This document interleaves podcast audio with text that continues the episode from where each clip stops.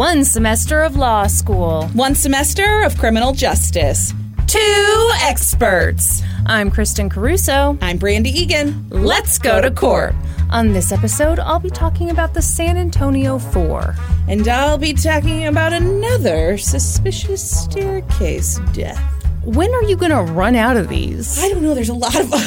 also, why did you allow me to order the ribeye for lunch? I feel like I can't move, can't speak. But I really wanted mashed potatoes. yeah, I had a delightful pork chop. You always get the pork what I've had for the last five weeks. I'm more of an adventurous gal Yeah, myself. although- okay, when we were walking out, mm-hmm. a server was carrying a salad with salmon on top of it. Did you mm-hmm. catch a glimpse of that? No, I did not. It looked amazing. I bet you a hundred dollars you won't order that next time. Oh, And the money for this bet will come from the podcast. I like salmon. I would be questioning what salad. Uh-huh, I know. Yeah, there we go. I, I'm going to win this bet for I sure. want that fart salad you and Norm ate that one time. Don't call the Brussels sprout salad the fart salad It just because like it farts. gives me farts. um, do you know anything about this case I'm about to tell you about? No, I don't know anything about it. Great, it's terrible. First, let's plug the Patreon. Excellent. Everyone, if you want more of this, uh, uh, why wouldn't you? Uh, uh. Yeah. By the way, I'm doing a lot of my own choreography right now today. It's the I ate too much steak for lunch dance. and if you want more of that, join our Patreon at the $5 level or higher. uh, we got a hot new bonus episode, Oh, it's hot. piping hot, and it is meaty. Okay, Brandi has the biggest balls in all the land because she covered Sam Shepard. Woo! I was sweating by the end of it. I was sweating because I was on the edge of my seat, wondering if I might fall out of my seat. I, on the other hand, covered uh, horse kidnapping, which is what we call a horse napping, which I don't know how to spelled spell. with a K. Don't worry about it.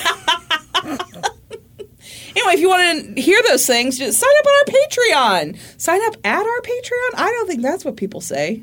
No, Sign up for our Patreon. there we go.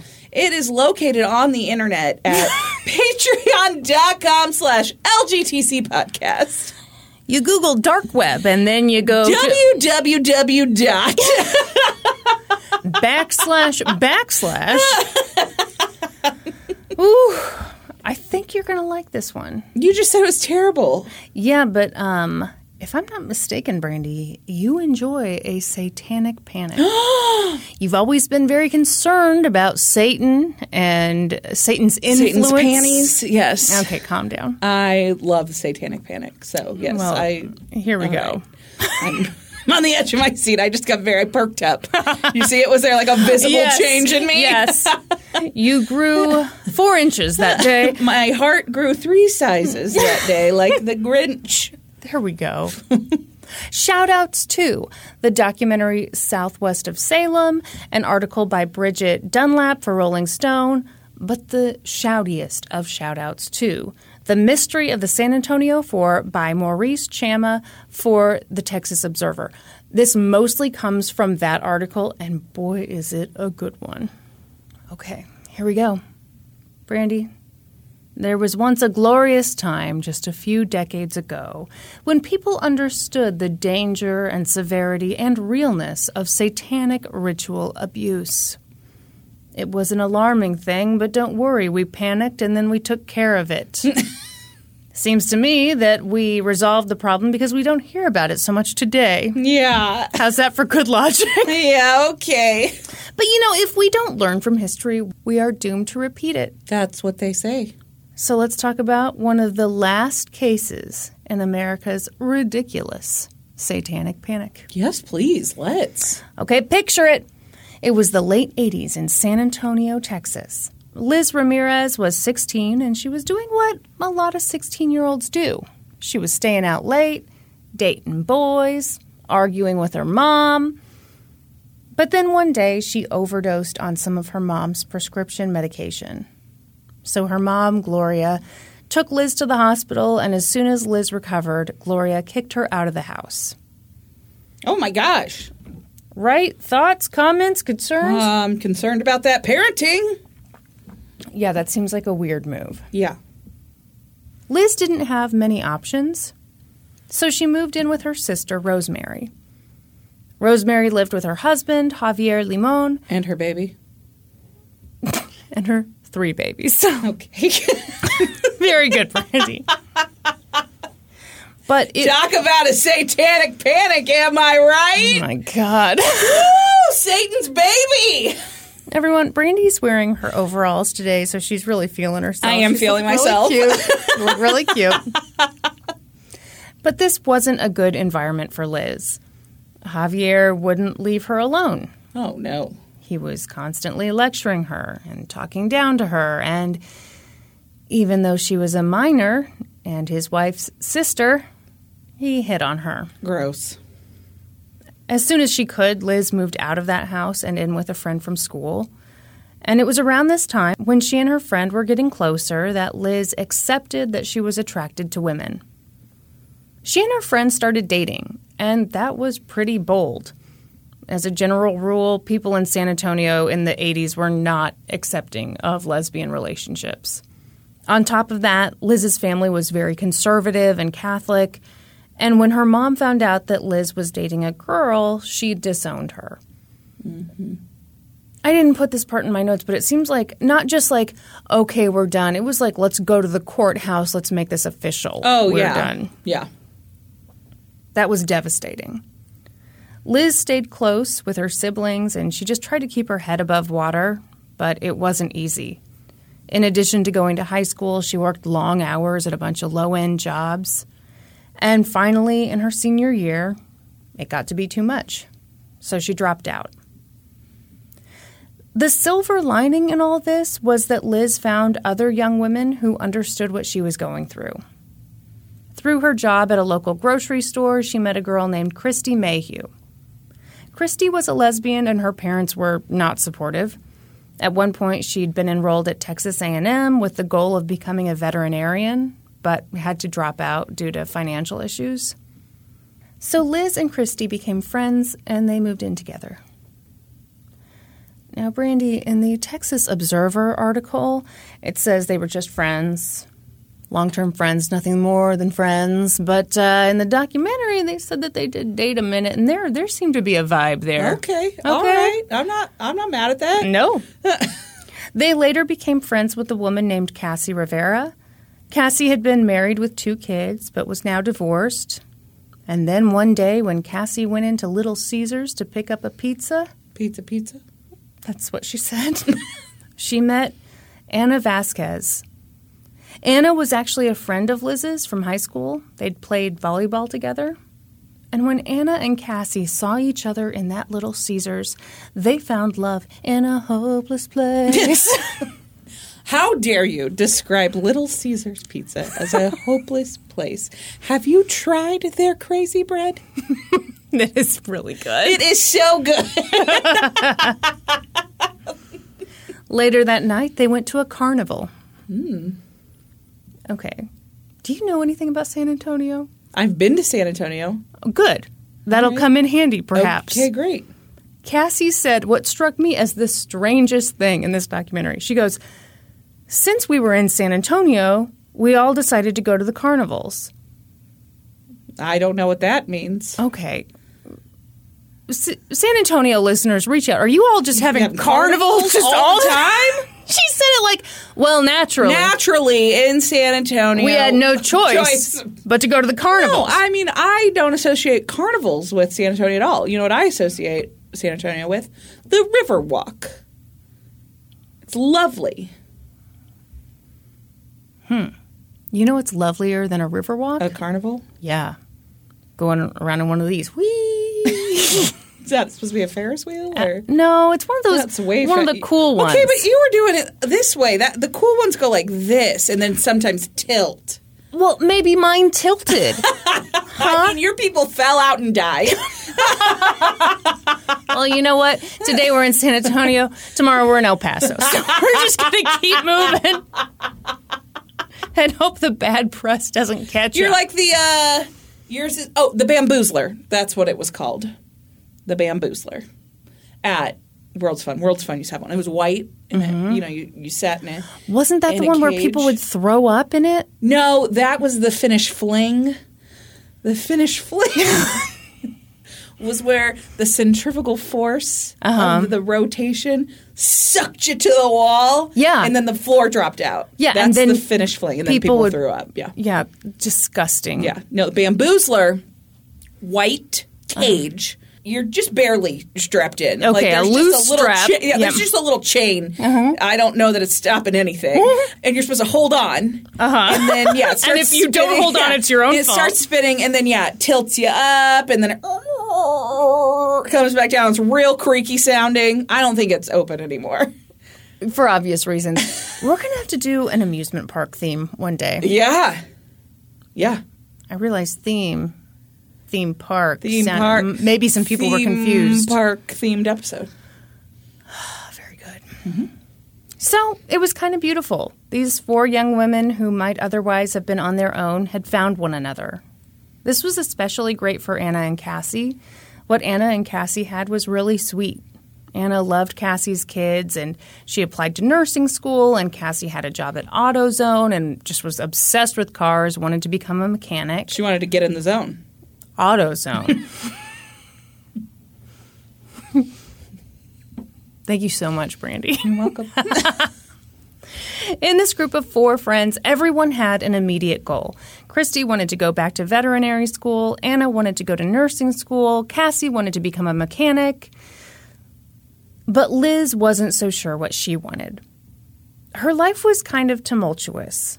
After she'd broken up with her high school girlfriend, she'd started dating a guy named Hector.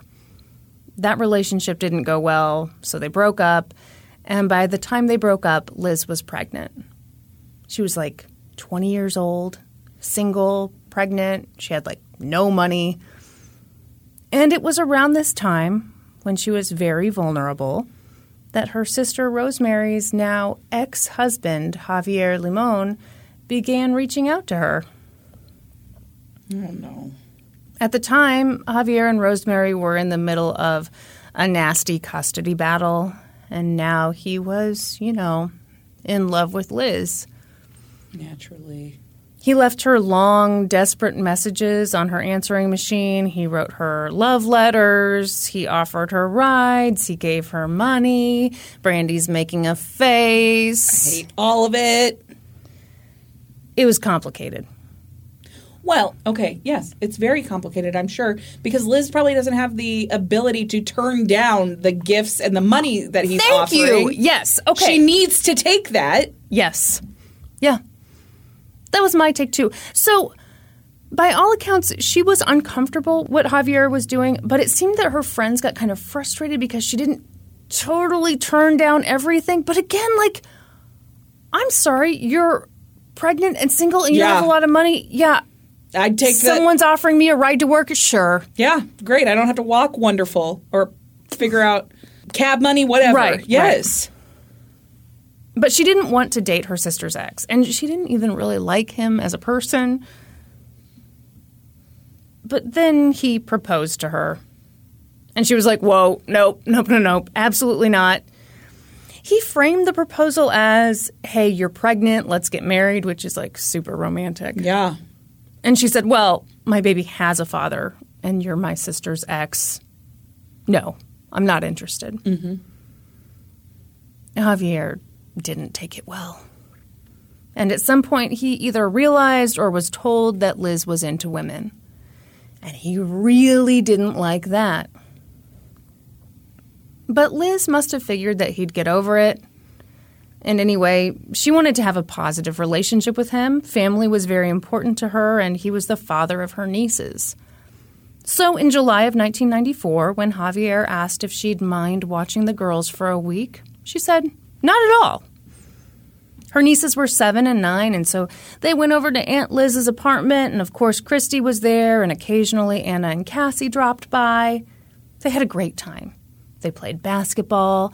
They went out and got hot dogs. They went swimming. They went to Walmart and bought a fish, and the fish died, and they returned the fish. No, oh, they do have like a seven day return policy on the fish. How do you know that? I don't know. I used to buy fish with my grandma at Walmart a lot. Really? Yeah. Like, how often were you two buying fish? Well, my grandma. So.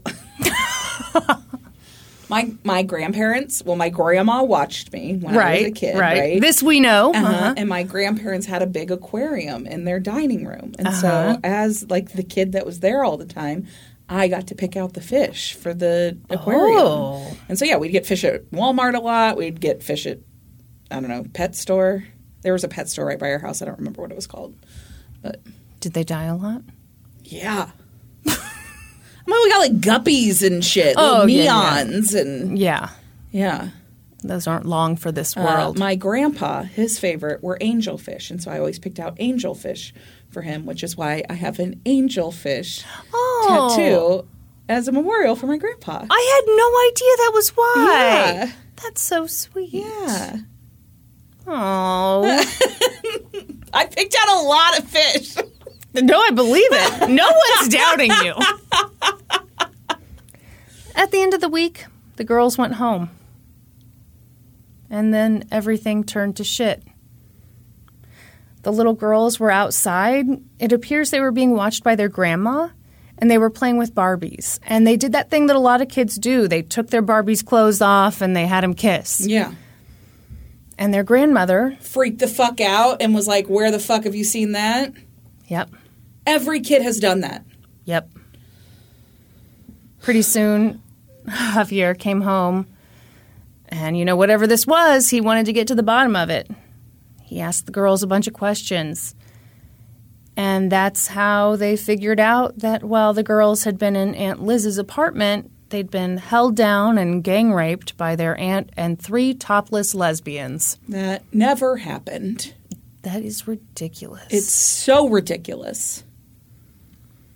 Javier took the girls to the hospital, and Dr. Nancy Kellogg examined the girls and confirmed that they had scarring on their genitals that was consistent with penetration. What? Yep. Dr. Kellogg noted that perhaps there'd been some satanic abuse. That's quite the fucking leap. Brandi, this person is a professional. She's examined thousands of sexual assault victims. She knows satanic abuse when she sees it. Okay. Um, no. the devil's hand was in all of this. Okay. What? She shared her concerns with the authorities, and they were also concerned because no one likes satanic abuse. Except for you, maybe. you don't seem very concerned. Because it didn't fucking happen. Shortly after the police got involved, Liz was getting home from her shift at Arby's when a detective dropped by her apartment and told her that he was investigating a sex crime. He asked her if she could come down to the station and answer a few questions. And she said sure. When they got to the police station, he told her that her nieces were accusing her and her friends of molesting them. Liz was stunned. She was like, "Well, I'm that's not true." And the detective asked, Have you been in lesbian relationships? And Liz said, Yes. He asked, Have you ever left your nieces under the care of your friends? And she said, Yes. And he asked, Are those friends lesbians? Oh my gosh. And she said, Yes. Not just lesbians, satanic lesbians. So The worst kind, if you ask case me. closed. At the time of this interrogation, Elizabeth was four months pregnant. The detective told her that if all this turned out to be true, she wouldn't be able to keep her son. wow. Liz tried to say that she was pretty sure Javier was just getting revenge on her for rejecting him, but the cops didn't listen. A while later, Kristie and Cassie and Anna were also arrested, and of course, they all denied any wrongdoing. And they all cooperated with the investigation. Anna genuinely believed that if she just told the truth, she'd be fine. Of course. A couple of friends told her that she needed an attorney, but she was like, Well, why would I need an attorney? I'm innocent. I didn't do anything. Literally nothing happened. Yeah. Kristie felt the same way. She went in for the interrogation and she was asked a lot of questions about her sexuality, and she answered them all truthfully. She told them, Yeah, I'm a lesbian. The women figured that, I mean, it wouldn't be that hard to figure out that this horrible sexual attack had never taken place. For one thing, the four women all worked very different hours. They came and went a lot. The girls were saying that all four of them had raped them over a period of two days, but there was no time period over the course of that week when all four women had been at the apartment together. Yeah. So great, easy peasy. Let's close this thing back up. No, no, no, no, no, no. I don't know if you heard Brandi, but the doctor said that there was physical evidence in this case. Well, that doctor is full of shit. That doctor has the last name Kellogg. And how dare you? I thought you respected breakfast cereals. Cereal heiress. Yeah, so nothing seemed to matter. The girls said it happened, and a doctor had examined them and confirmed that it happened. The DA offered the women a deal. They were offered 10 years of probation if they just admit that they were guilty. And all four women refused. yeah.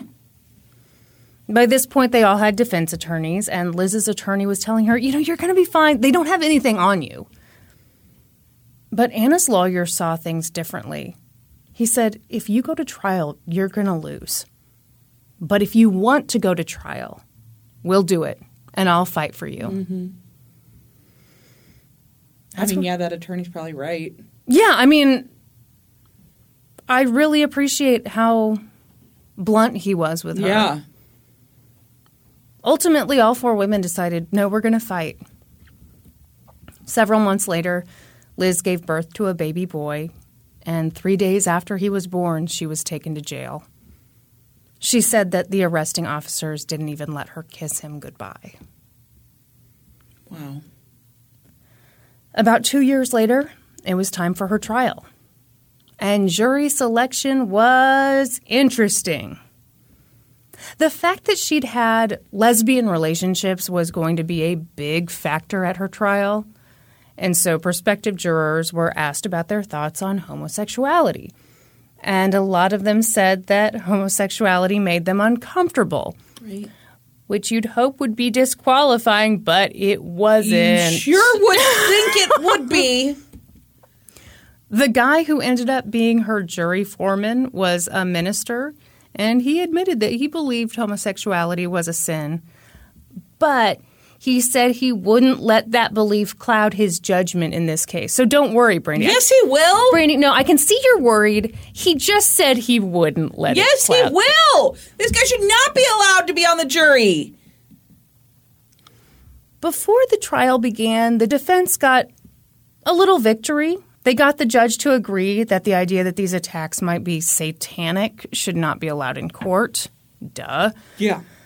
But at trial, the prosecutors said things like Liz sacrificed her nieces on, quote, the altar of lust. So, I mean, They put it in there anyway yeah, Satan was definitely in the room. There's a real Satan vibe. vibes all around. Her trial took place over just a few days in February of 1997. Liz remembers being stunned by the fact that when one of 1997? yeah We're having satanic lesbian trials in 1997? tell me more brandi what's going on That's way too recent. yeah yeah we're going to have some experts who agree with you Holy shit.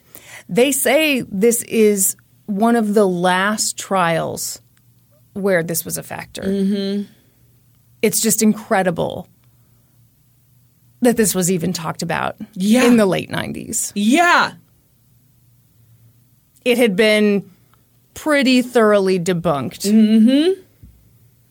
Except for in this case, where the devil came to that apartment and Well, the fucking McMartin preschool trial was like I want to say 83. Yeah, Am I mean, it was- I, I don't know. It was in the 80s. that's another episode of this podcast. It is. Uh, many, Go- go get it. Episodes ago. Liz remembers being stunned by the fact that when one of her nieces walked into the courtroom, she waved at her and smiled. She seemed happy to see her Aunt Liz. Mm-hmm. But in his opening statement, prosecutor Philip Kazen, who later became a judge, fun, Great. painted Liz as a predatory monster. Her defense attorney, Freddie Ruiz, tried to argue that the little girls were confused. The only reason that Liz was on trial was because the girl's father was infatuated with her. He wanted to marry her, but she'd said no. The prosecution argued that that was ridiculous. No father would put his daughters through a rape exam for revenge. Which honestly, yeah, you wouldn't think that you would ever sure happen. wouldn't. You sure wouldn't think that. The prosecution called Liz's oldest niece to the stand, and the girl's testimony was really disturbing. She said that the first few days she and her sister spent at her aunt's apartment were totally fine. But then Aunt Liz called her into the bedroom. Aunt Liz and her three friends were all drinking tequila. They were all topless. The little girl saw syringes and white powder everywhere. The women held her down and kissed her. They inserted things into her vagina a tampon, a syringe full of cold liquid. Then Aunt Liz took out a gun. And when Javier called to see if everything was okay, the little girl said yes. But that was only because Aunt Liz had a gun to her head. Okay, fuck off. This is so ridiculous. She said that after the attack, Aunt Liz told her to take a shower, and while she was in the bathroom, she heard her little sister scream. She tried to get out and help her sister, but she couldn't. The bathroom door was locked. Thoughts? It's insane. It's this story is insane. ridiculous. Holy shit. The prosecution called Dr. Nancy Kellogg. Nancy was the pediatrician who'd examined the girls, and she had a lot of experience. She said that she had examined 3,500 sexual assault victims, most of them children. She told the court that she'd noted a scar on the older girl's hymen. It was about two or three millimeters long. And that sort of scar was caused by penetration. In fact, it was evidence of healed trauma. That's bullshit. That's not true at all. What? Why? What? Because there are lots of things that can damage a hymen. Riding a horse, riding a bicycle, like all kinds of things that don't involve any kind of sexual sex activity. abuse. During cross examination, she admitted that she couldn't tell how old the scar was or whether it had happened as the result of an accident, but you know, she was pretty sure it was abuse, so everybody just calm down. That's the evidence of abuse. It's physical evidence, Brandi. This backs is up the story. so ridiculous. Side note A writer who was interviewed for the documentary explained that for several years leading up to this case, there had been this research around what a child's genitals should look like. So there was this model of how genitals should appear. And because the girl's genitals didn't look exactly like that model, that was taken as evidence that they'd been abused. Well, that's ridiculous because everybody's genitals look different. There you have it. A doctor told the jury that there was physical evidence that the girls were telling the truth. oh my gosh. When it came time for the defense to take over, the defense tried to drive home this notion that the girls were confused. In an attempt to show that maybe Javier was the bad guy, they called Rosemary to the stand and she testified that once Javier had tracked her down in Colorado and threatened her with a gun. In other words, maybe the girls had seen someone be scary with a gun, but it hadn't been Aunt Liz. Mm-hmm. It'd been their dad. Yeah. Liz took the stand in her own defense, and that part is most notable. for the awful cross examination by the prosecution. At one point, the at one point, she and the prosecutor were going back and forth, and she said, I love those children 100%. I would never hurt them in any way, ever. And the prosecutor said, So says OJ, ma'am.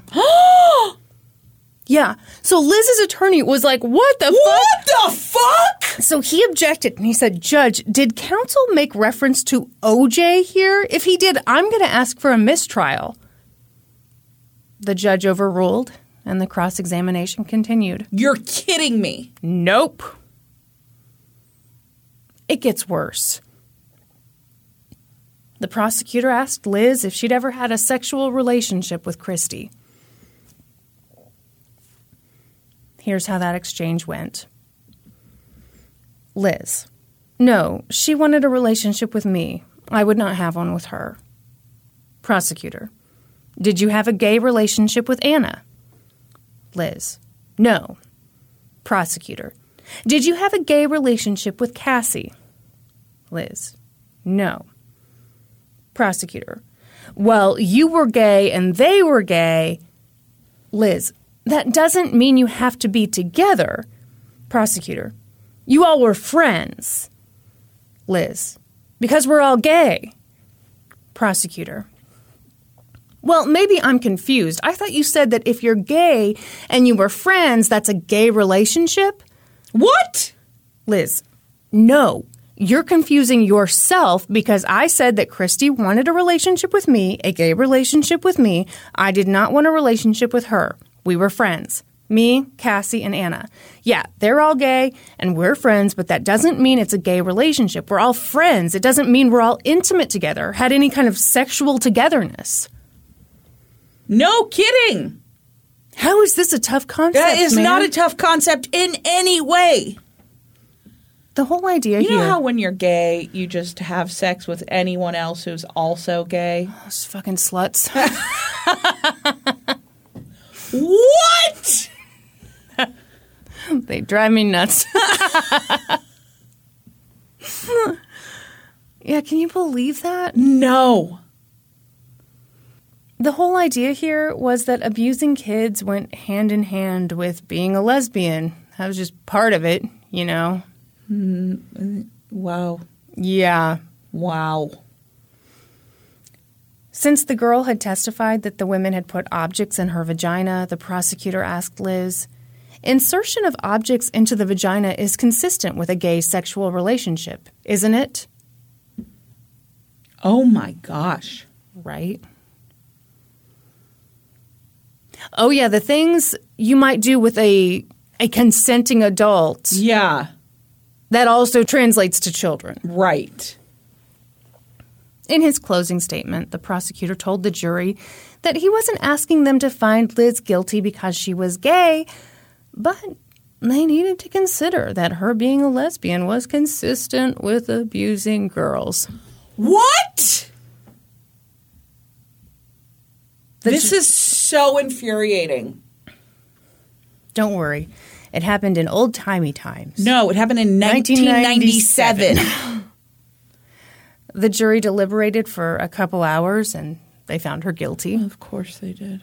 She was sentenced to 37 and a half years. Shut up. She was the ringleader of a horrible gang rape of two young girls. So, yeah. You forgot satanic. Right. Satanic gang rape. Yeah. Satan was in the courtroom. Satanic lesbian gang rape. Mm-hmm. That never happened. Please don't leave that last detail in. in February of 1998, Cassie and Kristie and Anna went on trial together. But before that happened, they got a trial makeover. Well, they had to look less gay. Yep. Yep. Uh, Cassie didn't, but Kristie and Anna aren't like super feminine. So the defense was like, look, this jury is going to be super homophobic. We will fight against that with blouses and perms and eyeshadow. Oh gosh. Chris, it's it's not funny, but I mean, Kristie and Anna were just like we looked ridiculous. I mean, Yeah. yeah, this just was not their look. And Yeah. yet for trial, I mean, what are you going to do? yeah. For this trial, there was a different prosecutor. It was a woman named Mary Kay Delavan. And this trial was interesting because beforehand, the defense teams found out that Javier Limon had actually taken his, his two daughters to a doctor for a sexual assault exam another time before this incident because he contended that they had been assaulted at their mom's house. Mm-hmm. But the judge didn't think that that was relevant, so that wasn't allowed in court. Wow. Uh, I think it's super relevant. Yep. That this dude is vindictive as fuck, and Yeah. this is how he does it. Yeah. Most of the time, uh, when we cover second trials, they're about the same as the first trial. I feel like we say all the time, you know, it's just the same as the first. Yeah. This one was a little different, and the main thing that changed was the girl's testimony. And the prosecutor seemed nervous about that. She warned the jury that since the incident happened three and a half years earlier, the victims, quote, may not be able to keep everything perfectly straight. And yeah, they didn't. Okay, great. This time it was Anna who threatened them with a gun, not Aunt Liz. Also, there was a knife present. Hmm. Maybe there was two guns. You know, it's hmm. hard hard to know. The Texas Observer article said that this prosecutor didn't focus nearly as much on the fact that the defendants were all lesbians. But when the three women were interviewed for the documentary, they were like, uh, "We were on trial for being gay, for sure." Absolutely. The aim of the defense at trial was to show that these allegations just and it just couldn't have happened. Supposedly, all four women were attacking these girls multiple times, all at the same time, but the defense could show that all these women had jobs with conflicting schedules and they were rarely, if ever, all in the apartment together. So, how could these attacks have even occurred? Mm-hmm. But the fact that the girls' stories kept changing really hurt this defense. Because how can you say, well, we weren't all together on Tuesday afternoon when now all of a sudden it's Thursday afternoon? Shit. And at first it was one attack, now it's two attacks. Right. During cross examination, the defense asked the girls' grandmother and the girls themselves why their testimony had changed. And they all insisted that it hadn't changed. If there were discrepancies between what they were saying now and what they'd said at the trial, that was because the court reporter had just gotten it wrong. No. Yep. That's not how that works. Major typos. No. And so, on Valentine's Day of 1998, all three women were found guilty. And they were sentenced to 15 years. Oh my gosh. When the verdicts were read aloud, the women sobbed uncontrollably. Yeah. The one positive thing is that the judge allowed the three women to stay out of prison until their appeals had gone through. So Cassie and Anna and Kristie were free, sort of. And they were out for like a year or two. They tried investigating the case themselves. They tried shining a light on what happened to them. They tried reaching out to the gay community for support. But in retrospect, they say they think they did it all too little, too late. It was terribly sad for the women and their families. Anna's mom is this sweet woman named Maria, and she said that years earlier she struggled with her daughter being gay. She went to her priest and asked him, What am I supposed to do? My daughter is with a woman. In order to be faithful to the church, do I have to be apart from my daughter? And the priest told her, No.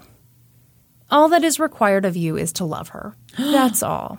That's amazing. He said essentially that Anna was going to face a lot of prejudice in this world and that she would need a place where she could go where there was only love. That gave me goosebumps. I know.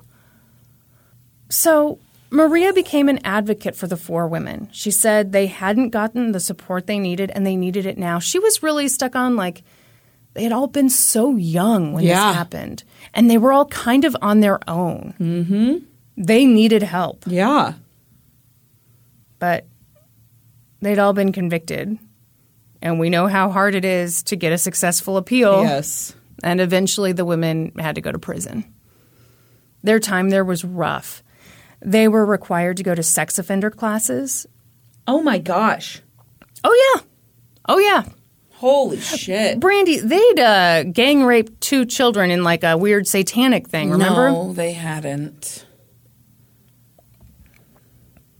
Cassie just refused to participate.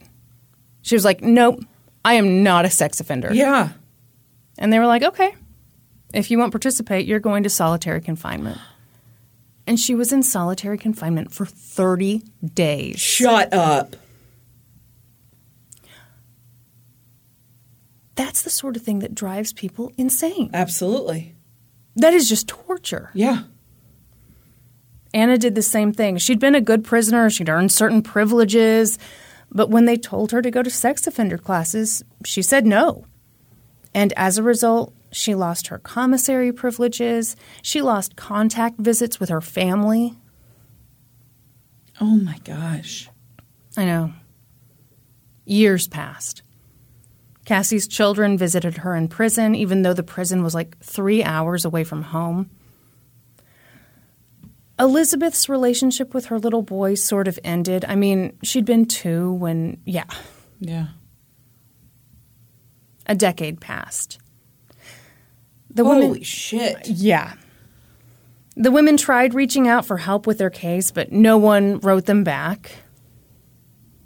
And then, weirdly, someone reached out to them. Who? It was this guy, Daryl Otto. He was an expert in fish breeding. Naturally.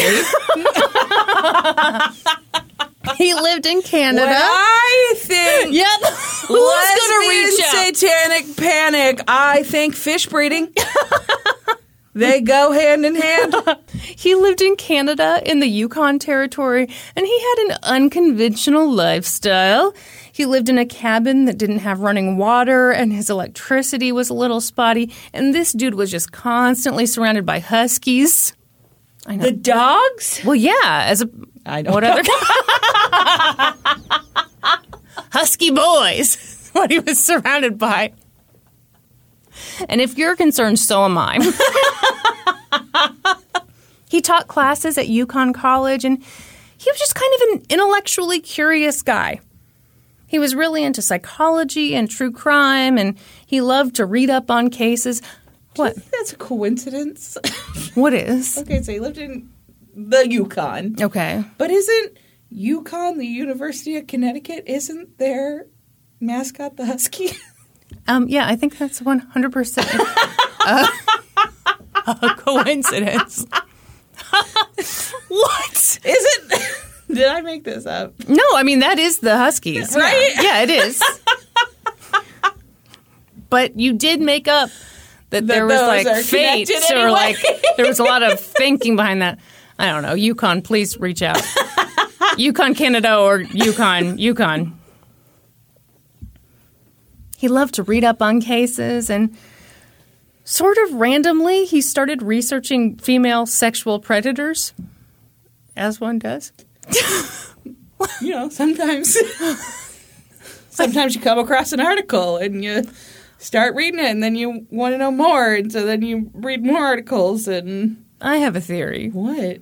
Okay, well, so this guy is like out in the tundra. Yeah. You know, he's got no electricity. He said that he checked out a video from the college library about this. I think the dude was just bored and probably there was a really limited selection. Yeah. And there's probably not a blockbuster for miles. So he just picked this up and, you know, He thought he was getting hot lesbian porn. and he wrote a letter to the manufacturer. He said, not happy.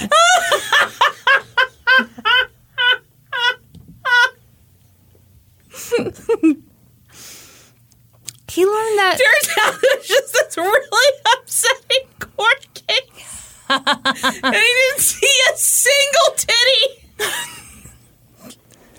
let alone a vulva. God. Talk about false advertising.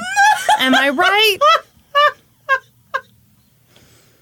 He just saw female and sexual and he just grabbed, Grab you know, it. Snatched it up before some other young buck could come along.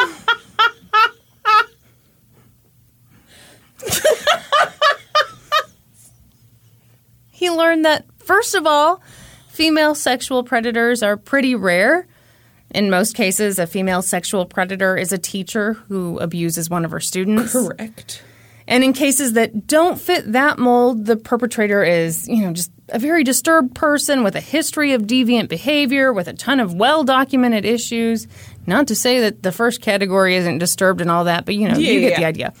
So when he found out about this case with Liz and Cassie and Anna and Kristie, he was like, huh, that's interesting. Those women don't fit the pattern at all. Mm-hmm. So he decided to write to Liz. Okay, so Liz was on this website called like writeaprisoner.com. Oh yeah. And I was like, well, that's kind of cool. Maybe I should write a prisoner. So then I went to it, and it really just looks like, you know, if you're wanting to kind of bang a prisoner. Mm, yeah, I think those are what those are. I didn't realize I didn't realize that's what it was going to be. I was like, maybe I make a connection with somebody, and you Maybe know, maybe I bang a prisoner. no, that was not the idea. But then you go there, and I mean, all the pictures. These prisoners are hot as can be. so now you're really considering it. Huh? Sorry, Norm. It's about support. we can be together for the next five to ten years, Norm, but I can't commit beyond that. I simply cannot. No, it was really stupid. I felt really embarrassed because, like, I was reading these articles and I was like, you know what? That is an admirable way to spend some time. I, yeah, I ought to do that. My goodness. And I was like picturing how my life might change. Then I went to the website and, yeah, yeah, I, I think I know why people write to prisoners. Anyway. Maybe I could write and I'd start in the letter like, I don't want to bang you. But then over time it changes. it does. Over time I'm like, well, what is your zodiac sign? Yes. Is it written in the stars for us? I'm just kidding. Anyway. so he decided to write to Liz. And the more they corresponded, the more convinced he became that she and her friends were wrongfully imprisoned. yeah. okay, calm down, Brandi. Fucking duh. well, no one else knew. Whoa, that is alarming. So Daryl reached out to an organization called the National Center for Reason and Justice, which was created specifically to advocate for people who had been accused of child sex abuse in the Satanic Panic. And I bet they were about to like shut their doors at this point. Yeah. But a writer named Debbie Nathan is the person who researches a case to decide whether the organization should step in.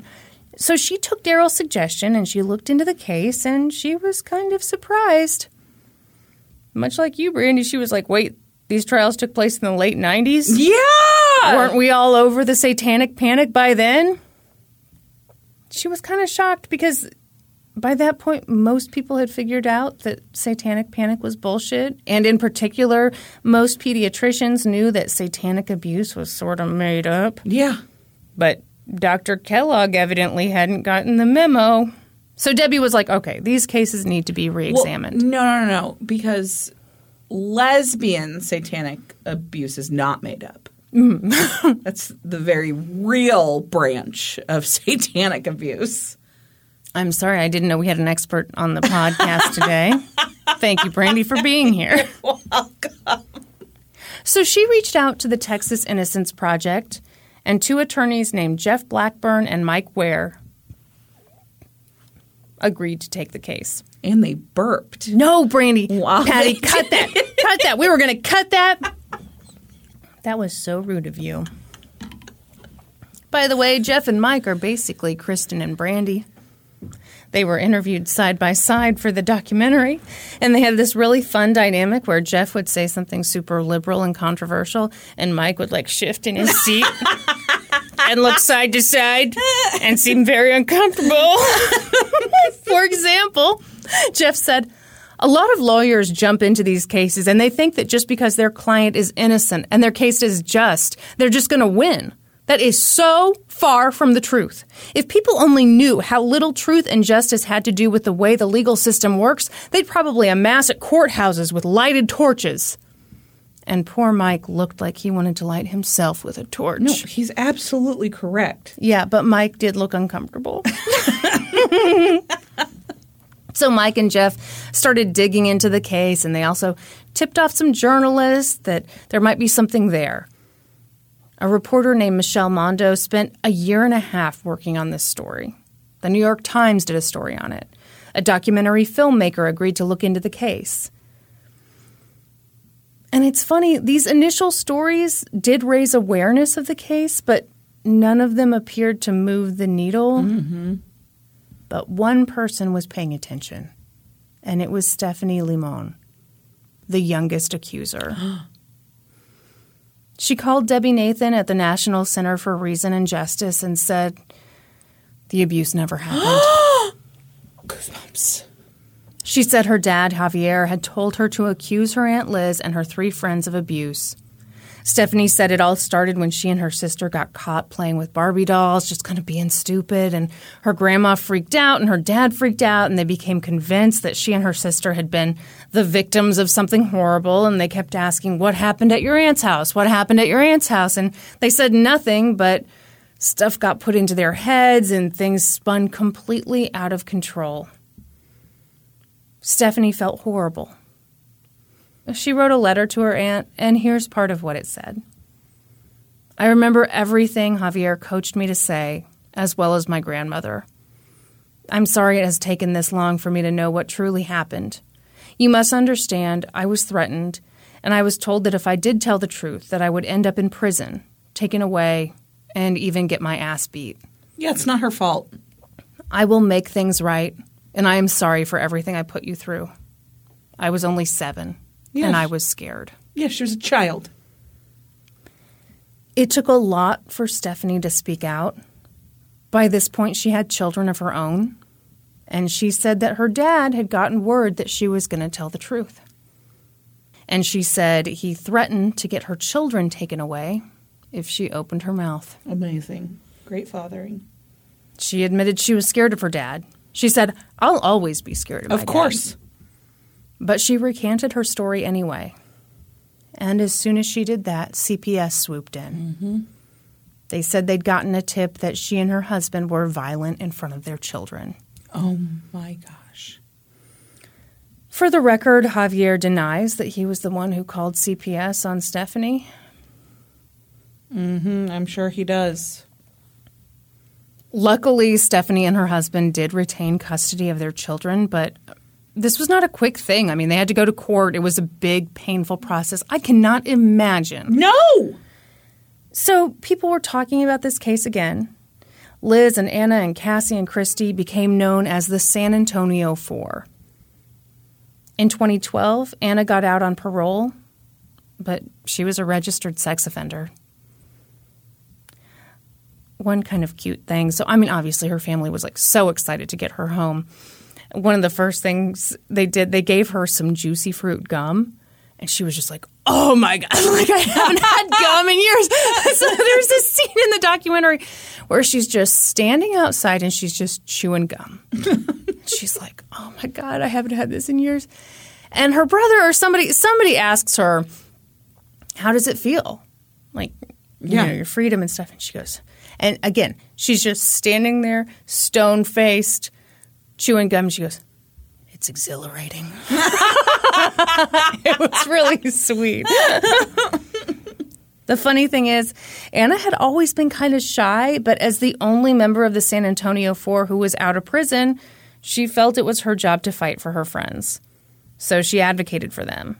And the Innocence Project attorneys kept advocating too. And in 2013, Texas passed a new law that made it easier for people to appeal their convictions in cases where they'd been convicted on junk science. Mm-hmm. That was huge because the women had definitely been convicted on junk science. One hundred percent. Like the junk, junk science, junk science about junk. I mean, that's true. Those are just the facts, folks. She's Here to report the facts. In 2007, the American Academy of Pediatrics issued a report about sexual abuse in children. And in that report, they said that, quote, torn or injured hymens do not leave scars as a matter of scientific fact. Yeah. But Dr. Kellogg's testimony had, at both trials had been about the scar on the oldest girl's hymen and how that was evidence of healed trauma. So at some point, the local DA's office called in Dr. Kellogg and they were like, hey, girl, people are pretty fired up about that old case, but you know, you stand by your old. Talking. Talking about people, talking, about, about hymens. You won't believe it. They say they're scarred. They're like, you stand by your old testimony, right? And what did uh, this Kellogg bitch say? she was like, actually, I don't. yeah. She said, if I were called to the stand again, I would testify much differently. What I said at those previous two trials was in good standing with the what the medical community thought at the time, but now it's been proven to be inaccurate. Okay, Brandi, you're making the face yeah, that I everyone else disagree that it was in standing with the medical field at the time. and everyone disagrees. I mean, like Yes. literally, that's that's the excuse. But literally, every article was like, every is like, doctor book you had from ah! 1982? Yeah, I mean, everyone says that's not true. I feel conflicted about this because I want to give this woman partial Props for credit. saying well, yes. partial credit for just admitting you're wrong. Yeah. Because I feel like in cases like the, this, we never get anyone to admit that You're they're right. wrong. So I'm very glad, but at the same time, over the course of her career, she has testified at more than 800 trials. And I'm kind of like, uh, ma'am, when did you get caught up to speed? When was your yeah? When did your hymen certification take place? And do you re up that yeah, every couple years or no? continuing education on that. Oh, turns out she got her um, medical degree from Ye Old Medical School.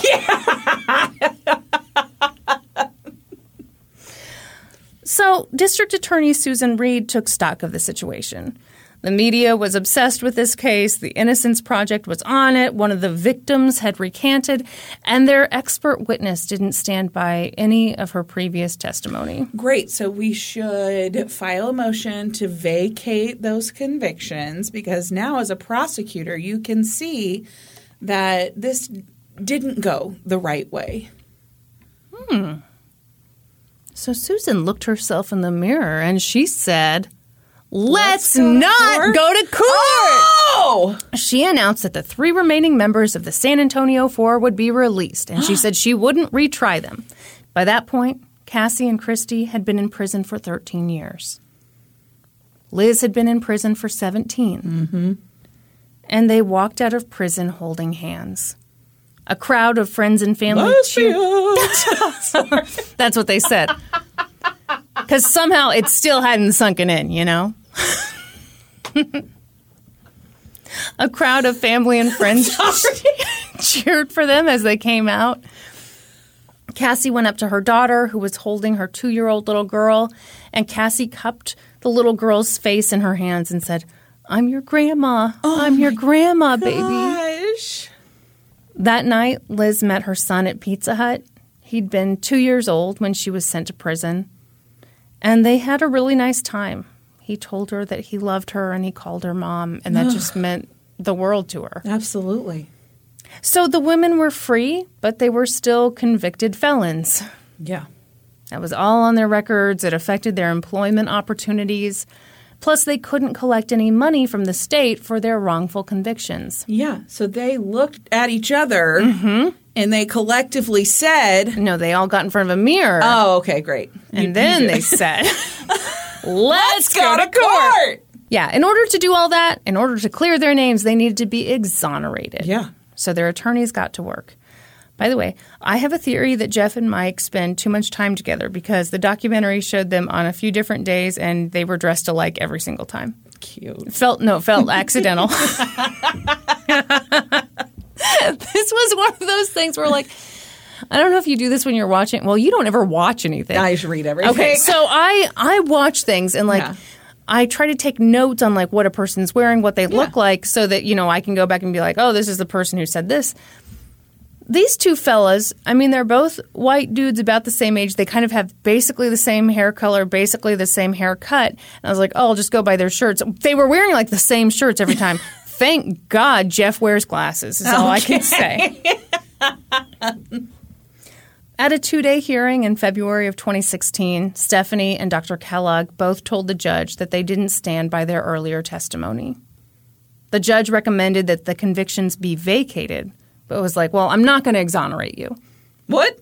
unless the other victim recants her testimony too. Seriously? Yeah, and I hate this.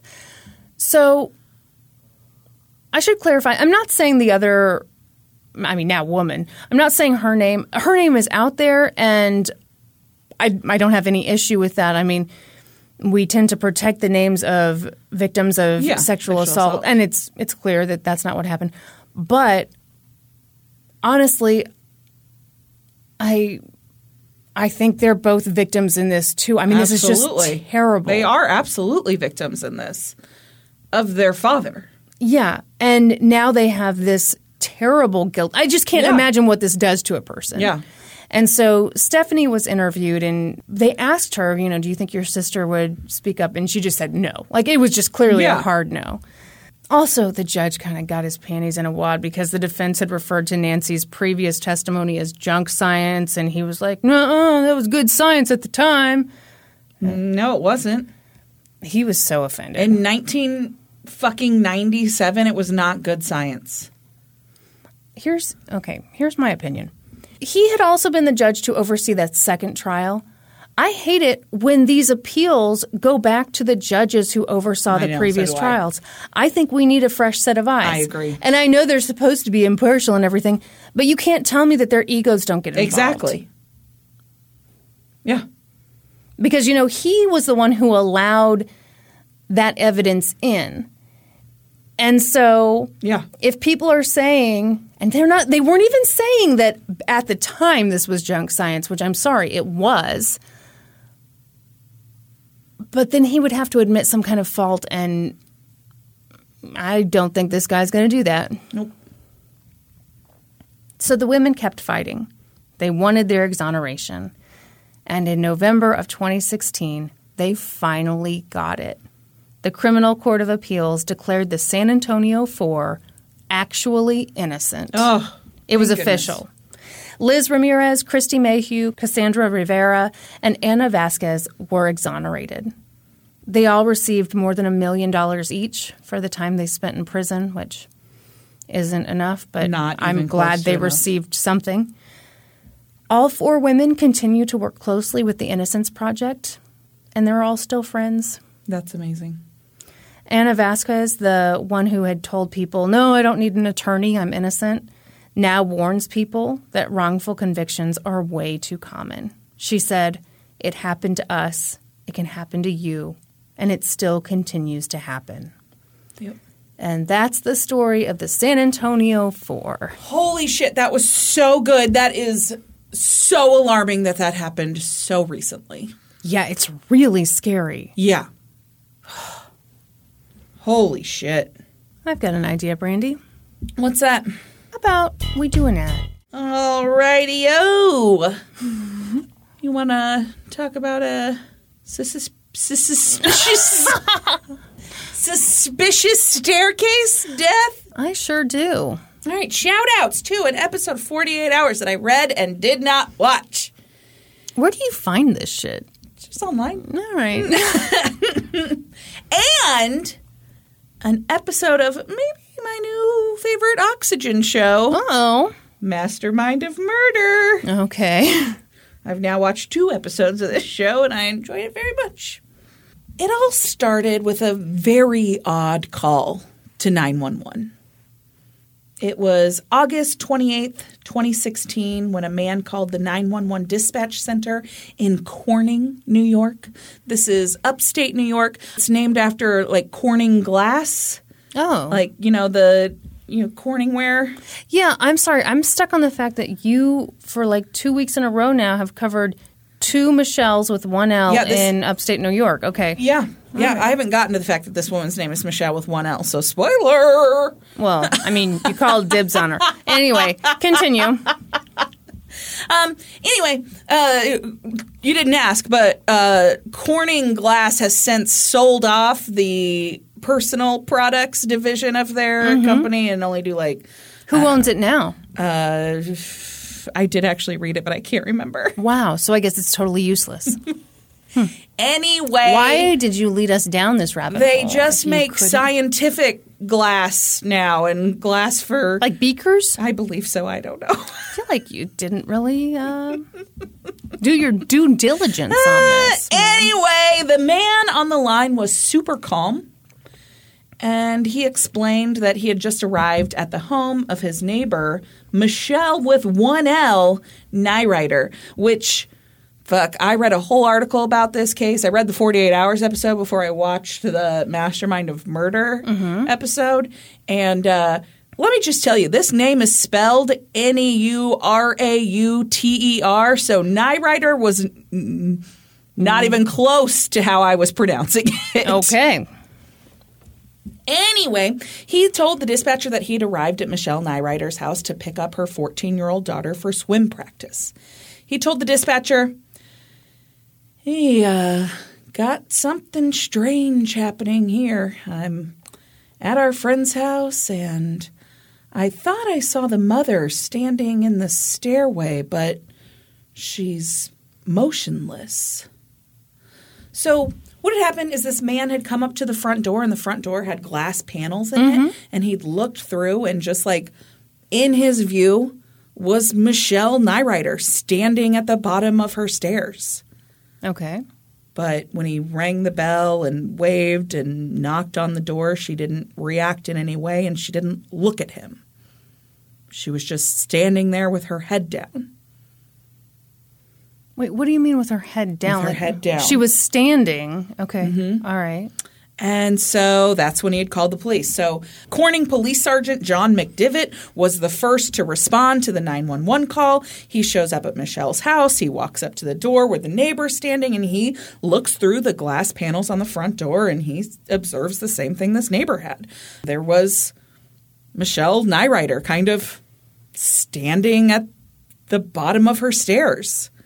And so he forced entry into the home, and a dog came running out. And he went in, and as he got closer to Michele, he could see that she wasn't standing at the bottom of her stairs. There was a rope around her neck. Oh. she was hanging at the bottom of her stairs. Oh no. She was in some stage of decomposition already. There was lividity in her oh. legs from she'd been in this position for some time. Yeah. There was no question as to whether she was alive or not. She was clearly dead and it was clear that she'd been hung. It mm-hmm. looked like a suicide. Michele um, was in kind of an interesting phase in her life. She uh, was had been going through a divorce after a 25 year marriage, um, but the divorce was really messy. There were three children involved, but by this point, this divorce had been going on for like five years, and by this point, only one of the children was still a minor and remained at home. It was the 14 year old daughter who was supposed to be picked up for swim practice that day. But according to those that knew Michele, she had a new lease on life after this divorce. Her marriage had been pretty rocky. It had been, you know, very tumultuous. And so she had really focused on her personal interests. She was a teacher. She was very involved in her faith, involved in her community. This was not a woman, according to her friends and her close loved ones, that would die by suicide. Mm-hmm. But to the police, it looked like that was the case initially. So they bring in, obviously, the crime scene investigators and assess the scene. And the police chief, Jeff Spalding, came in and he took a look at the scene and he didn't like what he saw. Didn't look like a straightforward suicide to him. Hmm. There was a mark on her chin didn't seem consistent with the rope that was around her neck. Okay. He thought it looked out of place. There were also a lot of scratches to her face.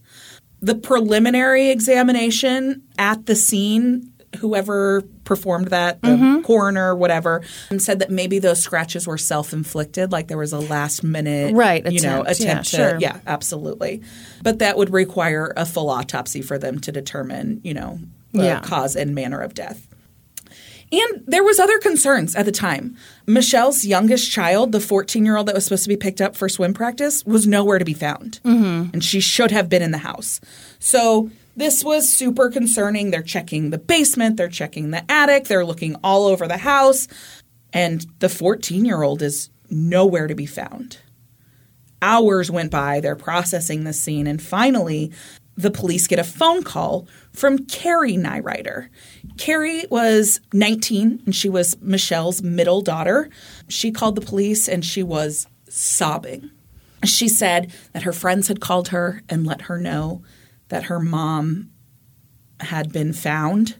She was like really having trouble speaking on the phone mm-hmm. call and she apologized for her inability to like keep it together. And and the police officer that she talked to was like it's okay you know take your time take your time.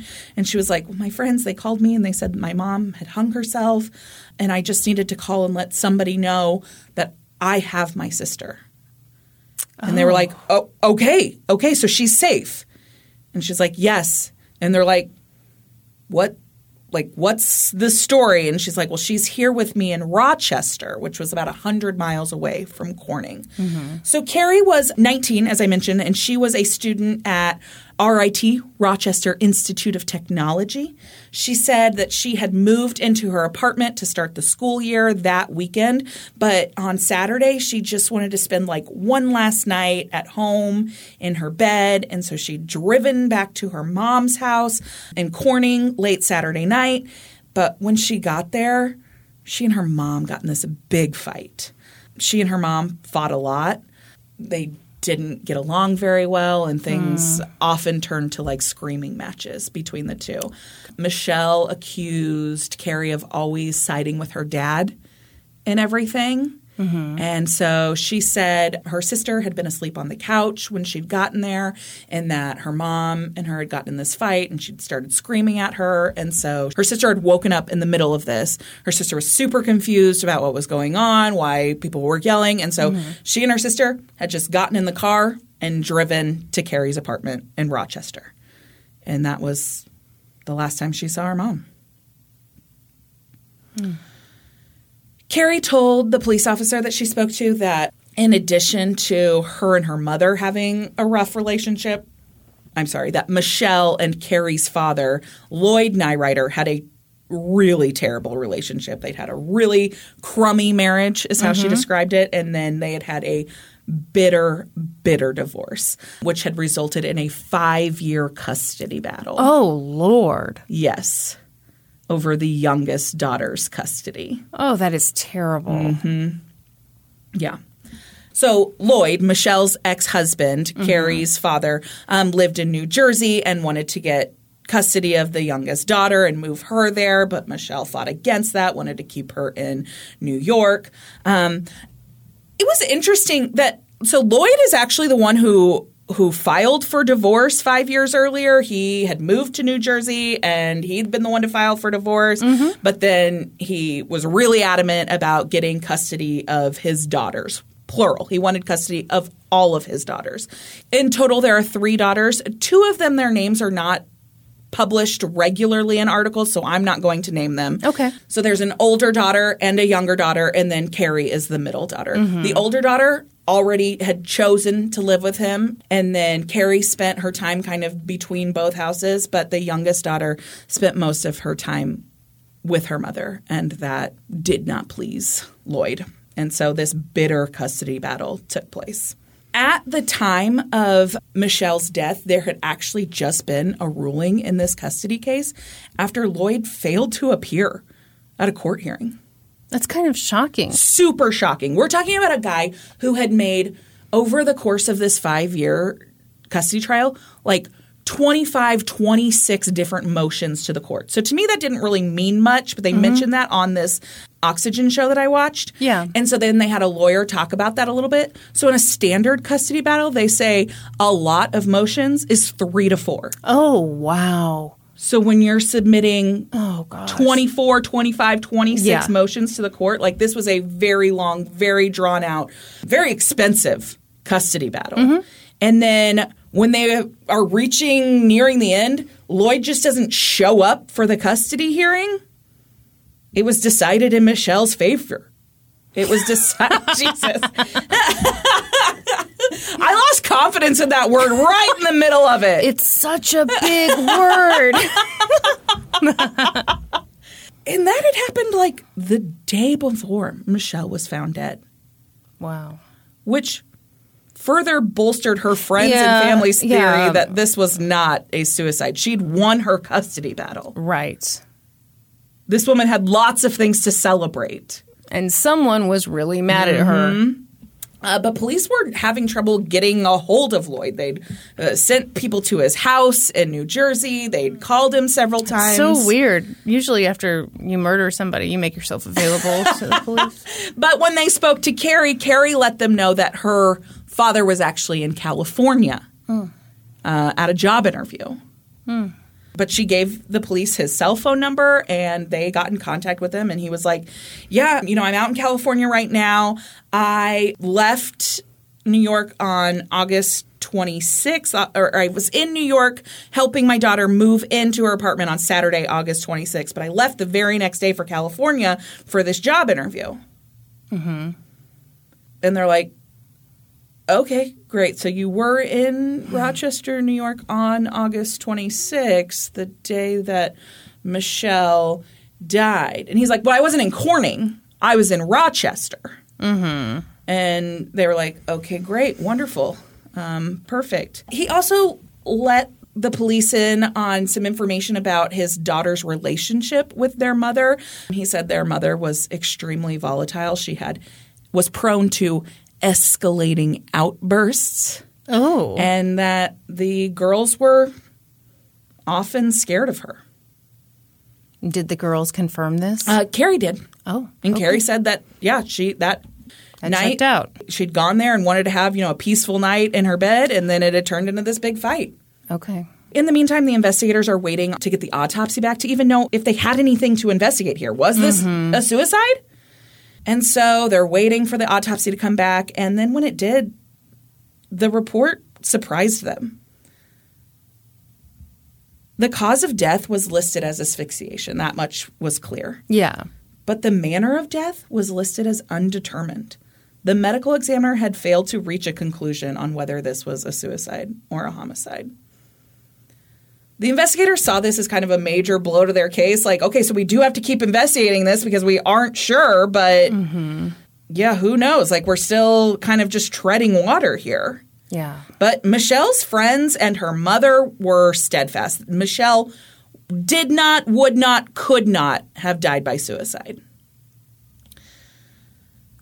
About 36 hours after Lloyd learned of his ex wife's death, he returned to the East Coast from his interview in California. They did check that out, by the way, and they were able to verify And that he he, did have- legitimately did okay. have an interview in California. He had gone to it, it really took place. So he gets back to the East Coast, and his first stop was the Steuben County Family Court. This was the court where he'd spent the last five years in a very contentious legal battle with mm-hmm. Michele over the custody of the children. His reason for this visit was to turn off the automatic child support and alimony payments that were processed through the court each month. First stop into town. That's what he does. Okay. you know what? That's fine. All right. Following this visit to the courthouse, he met up with the investigators. They'd asked if he could meet up, and they just pulled on right up to the courthouse where he was and asked him if they could just have a little sit down. And so he got into a police car and they performed a recorded interview with him in a police car outside the courthouse. I think that's super weird, but you know, whatever works for you. Why is that weird? I, why wouldn't you just? All right, great. Let's meet at a. Let's let's meet at the police station. Let's. If you don't want to be that formal, let's sit somewhere else. I think it's weird that they sat in a police car and had an interrogation. it was all recorded. Informal interview. It was all recorded. You're absolutely right. Um, so it's all recorded, and also if they feel like this is our one opportunity, and Mm-hmm. he's not going to go with us to a second location because he thinks we're serial killers, or maybe he's a serial, you know. So when he met with these investigators, he talked a little bit more about his ex-wife and how she had these violent, and out of control tantrums. And then he gave them the proof of his alibi where he had been. So he had receipts for all of it. Um, on the on August 26th, he had gone to Rochester, New York, which was like a seven hour drive from where he lived in New Jersey. But he'd gone there specifically to help his daughter move into her apartment, and he'd stayed at a hotel. And he had receipts for that. He mm-hmm. showed them the hotel. Or the receipts from the hotel. He didn't like actually physically show them the hotel. this is a Holiday Inn. He called it a microtel. I wasn't sure if that's is that a brand? I think it is, isn't Okay. it? Microtel. Yeah. I wasn't familiar Yeah, with it. Microtel Inn and Suites. Okay, well that's where he was at. All right, very good. Excellent. You know they have smart design, modern worms. I almost said modern worms. Modern worms. You don't want any of those outdated worms at your hotel. No, get those old worms out of here. So he said, you know, he checked into the hotel, that Carrie came over at one point, and then he walked her out to the car after the visit with her, and then he invited her to come back the next morning for breakfast. And then he went back in, he spent the whole night at the hotel. So they checked surveillance cameras, and that story matched up. They checked his phone records, and his phone was in Rochester all night. Pingy ping pinging on the cell towers out there. That's right. That's right. Okay, well, shit. And at seven o'clock the next morning, Carrie showed up for breakfast and she brought her sister with her. Mm-hmm. All of that seemed to match up. Weeks went by and the case went nowhere. And then investigators were trying to like, you know, they were feeling kind of bad about themselves. It wasn't going anywhere. And so they're like, we've got, there's got to be something here. I'm just picturing a very dramatic moment, like from a movie. Anyway, I'm picturing them the part where they feel bad about themselves and they have to look themselves in the mirror and be like, you know what, you can do this. you can do this. You have this in you. This case is solvable. It's all here. God damn it. You just have to figure it out. What are you missing? And it was at that moment that they glanced at a picture that was just kind of like in, you know, a uh-huh. mess of other pictures, and they saw something they'd never seen before. what was it? It was a picture of Michele Neurauter's bedroom. Mm-hmm. And they noticed that her bed was kind of pushed out of place. And there was like kind of like a weird smear on the wall. Like blood? Maybe? So they went back to the scene to compare the picture to the smear on the wall. Turns out the smear wasn't really visible to the naked eye. The camera had picked it up, Wow. and it was blood. Oh, It was God. Michele's blood. So they became pretty convinced that this wasn't a suicide. Yeah. Somebody had murdered Michele and staged this scene. Mm. So they decided they needed to get a second opinion because without this being declared a homicide by the medical examiner, they couldn't really go forward with a homicide investigation or charge Right. anybody. Right. And so they also learned at this time that the medical examiner who had performed Michele's autopsy had never examined a death involving strangulation or hanging before. And so hmm. they're like, okay, we for sure need a second opinion on this. And so they took all the photos from the original autopsy, all the files, everything to an independent like forensic pathologist in Albany County. Unfortunately, there was no body for this pathologist to examine because Michele had been cremated following Oh. her initial autopsy. Reportedly, Lloyd had insisted upon it, but he's her ex husband. Why would he have any say? I don't know. I don't know. But that's what the articles say that Lloyd had insisted she be cremated.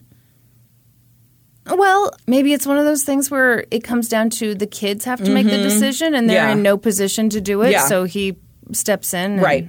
under the guise of helping. Yeah.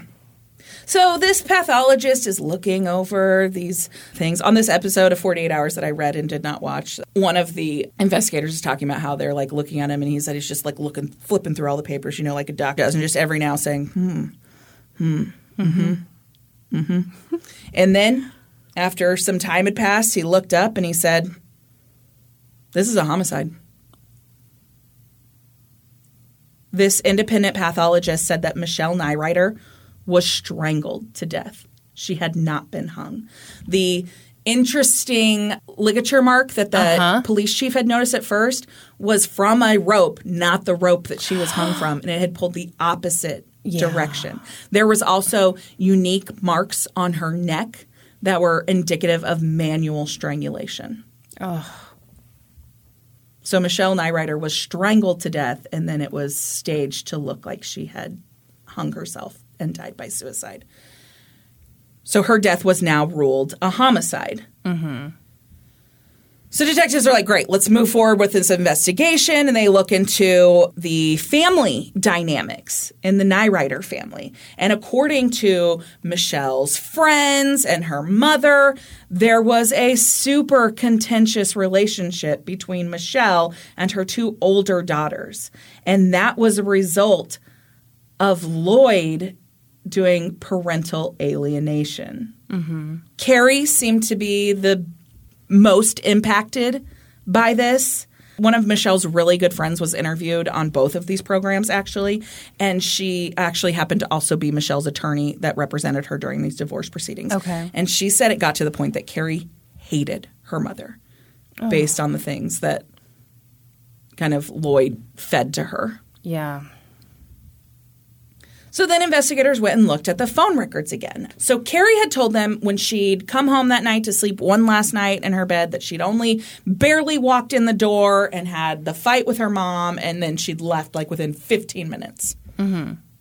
But her phone records said she spent two hours in Corning.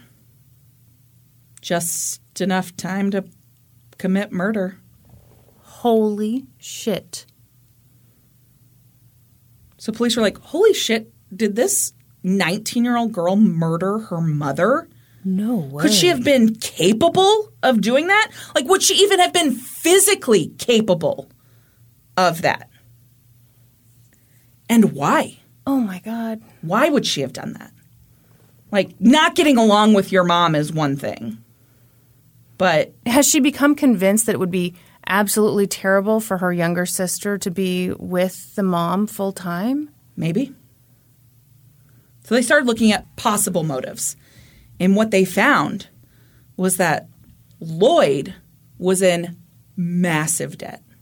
We're talking $100,000 in credit card debt. He was behind on his child support and alimony payments. Mm-hmm. And then they also learned that the youngest daughter was listed as the beneficiary on Michele's life insurance policy, which would have paid out to the tune of $200,000. dollars mm-hmm. So, not a ton of money, but enough to get Lloyd out of debt. Mm. So then they're like, okay, all right, how do we. We've got Lloyd with a motive and Carrie with the opportunity. Yeah. How do we tie these two things together? So they went back and looked at that surveillance footage again at the hotel where Lloyd said he was in Rochester all night. They'd really just done a cursory examination of it at first. Did they see him checking into his room? Yes. Did they see him walking his daughter to the car? Yes. Was he there for breakfast the next morning? Yes. When we went on a more detailed examination, they learned that um, first of all, on the phone records, yes, Lloyd's phone was in Rochester all night, but it wasn't used at all. And then when they did a more detailed check of the surveillance cameras at the hotel, they learned that Lloyd had walked Carrie to the car, but he'd never entered his hotel room again after that. How did they not catch that the first time? I don't know. Well, that's really stupid. I agree. He'd never gone back into the hotel. He, in fact, wasn't seen again on the hotel surveillance cameras until like six o'clock the next morning when he's seen walking across the parking lot wearing the same clothes that he wore the night before. Well, these police officers should be very embarrassed. I'm serious. That is so ridiculous. Yeah, I agree. So we went back and checked again, and we did a more detailed check. More detailed? You didn't do a good job the first time. Yeah. So they're like, okay, did Lloyd and Carrie work together? Oh my God. to kill Michele. The evidence that they had at this point was enough for them to secure a wiretap on Lloyd and Carrie's phones. But by this time, a couple of months had passed since Michele had been murdered, so the wiretaps weren't really revealing anything other than yeah, than I mean, if standard. only they had noticed what was clearly there in the surveillance footage yeah, from day no one. kidding. Oh boy. Okay. Yeah. so the wiretaps aren't really revealing anything. They're just having standard father daughter conversations. And so the detectives decided it was time to do a little thing they like to call tickling the wire. Mm-hmm. They go up and like talk to one of them, put something new out there. This is Yeah. what they did. So they called up Carrie Neurauter. So an investigator calls her up and is like, Hi, is this Carrie Neurauter? And she's like, Yes, this is she. And the detective says, Okay, this is investigator so and so with the Corning PD. Well, the reason I was calling you was I wanted to know if you might have some time to stop by the station and, you know, talk to me. I have a couple of questions I want to run by you. Mm-hmm. And Carrie was like, Yeah, I, I, I can meet you on Monday. How's that work? And they were like, Okay, great. So like she gets off the phone with the investigator and then she immediately calls her dad, mm-hmm. which is what they wanted to happen. Yep. And she's freaking out on the phone with her dad. She's like, I don't know what to do. I don't know what to do. I don't know what to do. Mm-hmm. And Lloyd is like, okay, what what exactly did you tell this guy that you talked to? And she's like, I don't know. And he's like, okay, you know, this is probably just standard procedure. Don't worry about it. I, you know, I don't really want you talking to them though. Mm-hmm. And he's like, okay, this is what you do. You call him back, you tell him, I'm not going to be able to make the Monday sit down. I was actually able to get a counseling appointment, but it's in New Jersey, so I'm going to go to New Jersey, so I won't be in town to have the sit down with you. And Lloyd's like, you know, really sell it. You know, you gotta, you say, I'm sorry, you know, this has all been really hard on me, blah, blah, blah, blah, blah. And Carrie's like, okay, okay, yeah. And he's like, you think you could cry? It'd be great if you could cry. And she's like, Oh, this is so fucked up. Ooh. I mean, I'm I might be able to. And he's like, it would just uh, it would just be nice if this was all over. And Carrie's like, yeah, that would be the dream. And so at this point, like it's they still don't have a lot. They haven't admitted to really anything on this call, but they know there's something. They're lying Right. about something. right. And so um, at the end of the call, Carrie was like, Well, okay, it can't be that serious, right? If it was that serious, they'd just come and arrest me. And Lloyd's like, Right, right, you're exactly right. They wouldn't be like, Oh, come on, just walk in the front door. They'd be telling you they had a warrant. So this is clearly no big deal. Oh my God. Yeah.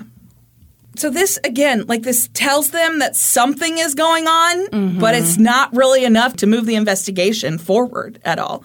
And another couple months pass without any movement in this case.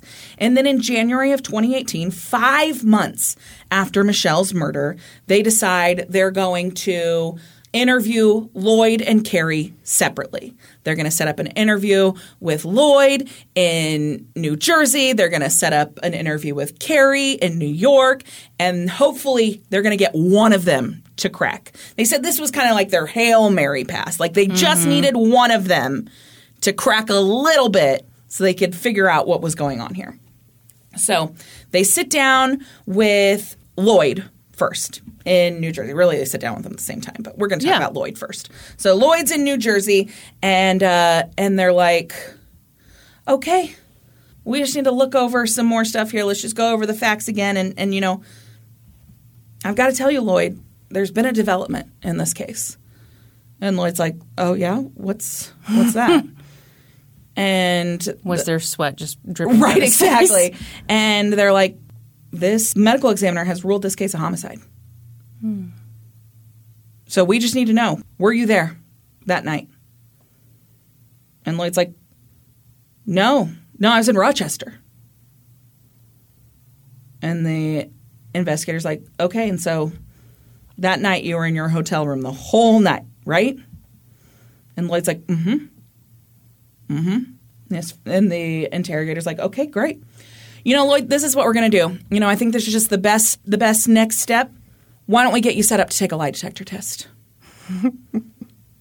and Lloyd, just cool as a cucumber, although he is probably sweating bullets at this point. He Yeah. goes, sure, sure, let's do it. Mm-hmm. And so they gave him a like address and an appointment time to show up at this police station in New Jersey where they already had it all set up for him to take a polygraph test. And so he leaves to go do whatever until he has to go to that appointment. In the meantime, in Rochester, Carrie is now being interviewed. And her interview, the detectives who were giving her her interrogation thought that her answers were very rehearsed. Like she was very much giving them the same answers she'd already given, very robotic. It was like she had been coached. Mm-hmm. And then something happened. And they were just like, Carrie, we just need to know. Were you there? Were you there that night? And Carrie broke. And she said, I was. And she told them that it was because of her father. He said he had given her an ultimatum. Oh. He said that he was broke, he was horribly in debt, mm-hmm.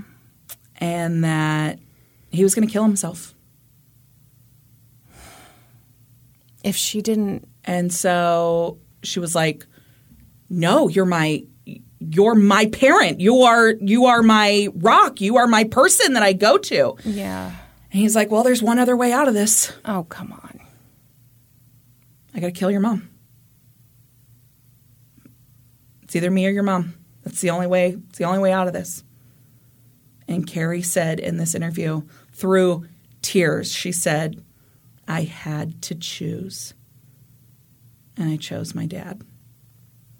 And then she just like completely broke down and she walked him through the whole thing. She said her dad did come to Rochester that night, like she'd gone to his hotel, and then she had taken him to her mom's house. She had gotten him inside the house. Her younger sister was asleep on the couch, and her dad had gone into the house her mom was standing at the top of the stairs, saw that she had let her dad into the house, and a huge argument had taken place. Her dad and her mom had gone upstairs into the bedroom and started screaming and yelling. At one point, her younger sister had woken up and was super confused about why her mom was screaming and what was going on. And so she'd just gotten her sister out of the house into the car, Oh, God. and then she'd gone back in and it was quiet. And she went up and she saw her mom, hmm. and her mom was dead. And she helped her dad stage the scene to look like a oh, suicide. God. Oh, my God. Mm-hmm. The investigators that were having this sit down with Carrie were stunned. That is so terrible. Yeah. They couldn't believe what her dad had put mm-hmm. her through. Mm-hmm. Yeah, it's shocking. Yeah. Yeah. She said afterward they had gotten in the car. She had opened like the back of her car and her dad had gotten in the back, her younger sister. never even knew he was there. What? Mm-hmm. They had gone back to her apartment. She and her sister had gone in, and her dad had figured out his way back to the hotel. How old is the younger sister? She's 14. Huh. wow. Mm-hmm. She never had any idea that her dad was there that night. She'd heard her mom yelling, that's what had woken her up, but Carrie had convinced her that it was an argument between her and her mom, and that's why they were leaving. Do you think that's true? I do. Okay. I do. So Carrie lets out all of this information. She's super upset, obviously. She's mm-hmm. crying. And at the end of it, they let Carrie leave the police station that day. And they expected that as soon as she leave, she would call her dad. And Yeah. they were hoping those wiretaps were still in Sure. place. They were hoping they'd get some information. And so she left, and just as they had hoped, she called her dad right away and he asked how it went. And she said, Not great. Mm-hmm. That was all she said. And then the call went dead. Oh, man. So at this point, investigators are super concerned that the call just ended so abruptly like that. Yeah. And that, like a few minutes later, Lloyd was supposed to show up for his lie detector test and he did not show up. Mm-hmm. And so they were worried that perhaps Lloyd and Carrie had some kind of father daughter suicide pact oh, planned Lord. for if this thing went south. And so, with that wiretap in place, they were able to track Lloyd's phone. So they start getting to work tracking, seeing where he's at. And they were able to track his phone to a parking structure in downtown Princeton, New Jersey. Mm-hmm. So they rush to this parking structure. And they find Lloyd on the roof of the oh, parking wow. structure, Yep. the fifth story of this parking structure. And they go up there, and as soon as they confront him, he steps up on the ledge and he threatens to jump. Yeah. This resulted in like a two hour standoff.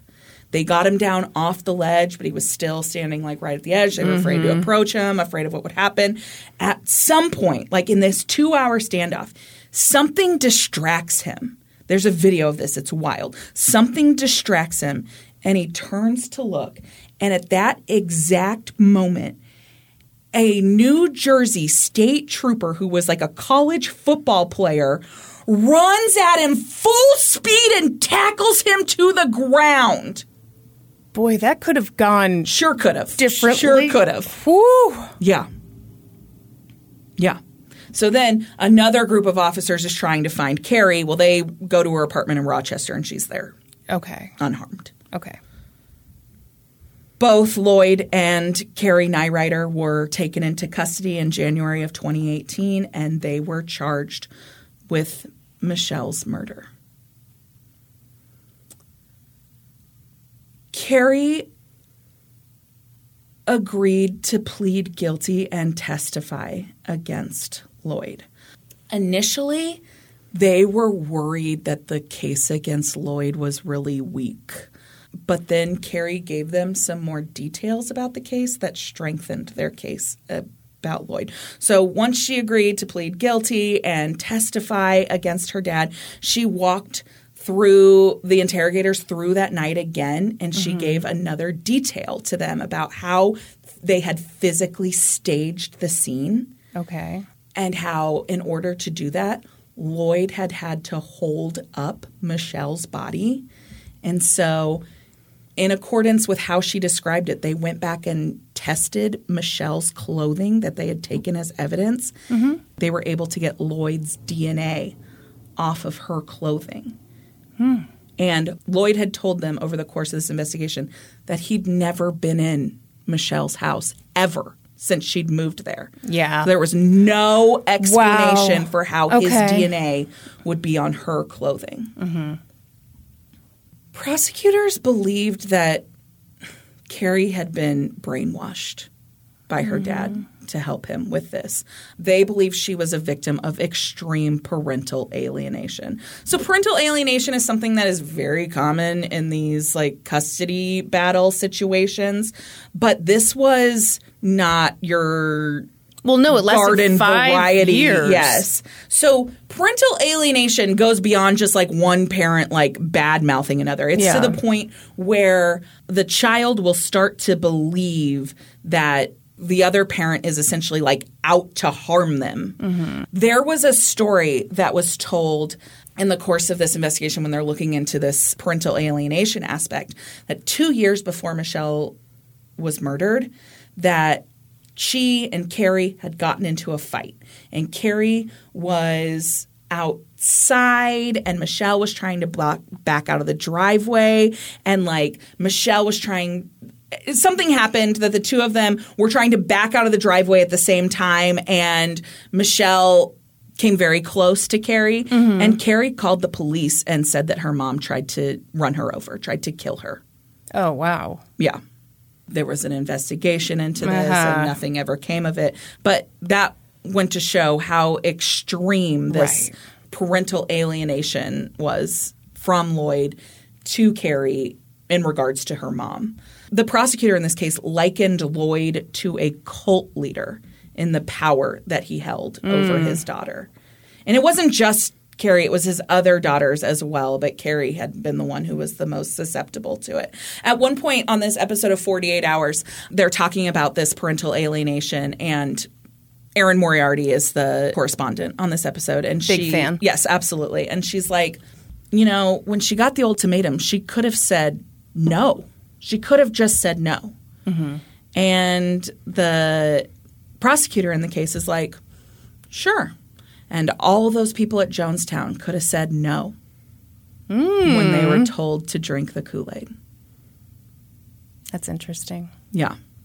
Like that is the level of power they believed that Lloyd had over his daughter. So initially, she had agreed to plead guilty to second degree murder, which I just think is. Ugh, this might be unpopular. I think that's way too harsh. I think she never would have done this without her dad and the power he held over her. She was 19, though, right? Mhm. Ugh. This whole thing is just awful. It is. It is. So she agrees to plead guilty to second degree murder and testify against her father. And it was pretty clear as they were moving toward trial that Lloyd's defense was going to be that Carrie did it Yeah. and he helped her to try and get her out of it. He helped stage the scene to try and get her out Mm-hmm. He of just trouble. loved his daughter so much. Yep. Yep. Yep. Yeah.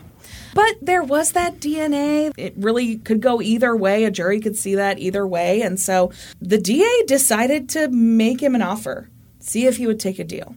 They didn't expect him to take it. He would have to plead guilty to first degree murder and he would face a sentence of 25 years to life. And there would be the possibility that the judge could sentence him to life in prison without the possibility of parole but they i think kind of sold it to him like this is the right thing to do for your daughter Hmm. Well, that he doesn't give a shit. i agree he doesn't give a shit. If he was concerned about doing the right thing for his daughter, he wouldn't have convinced her to do this. yeah. And just as they expected him to do lloyd declined the deal. Mm-hmm.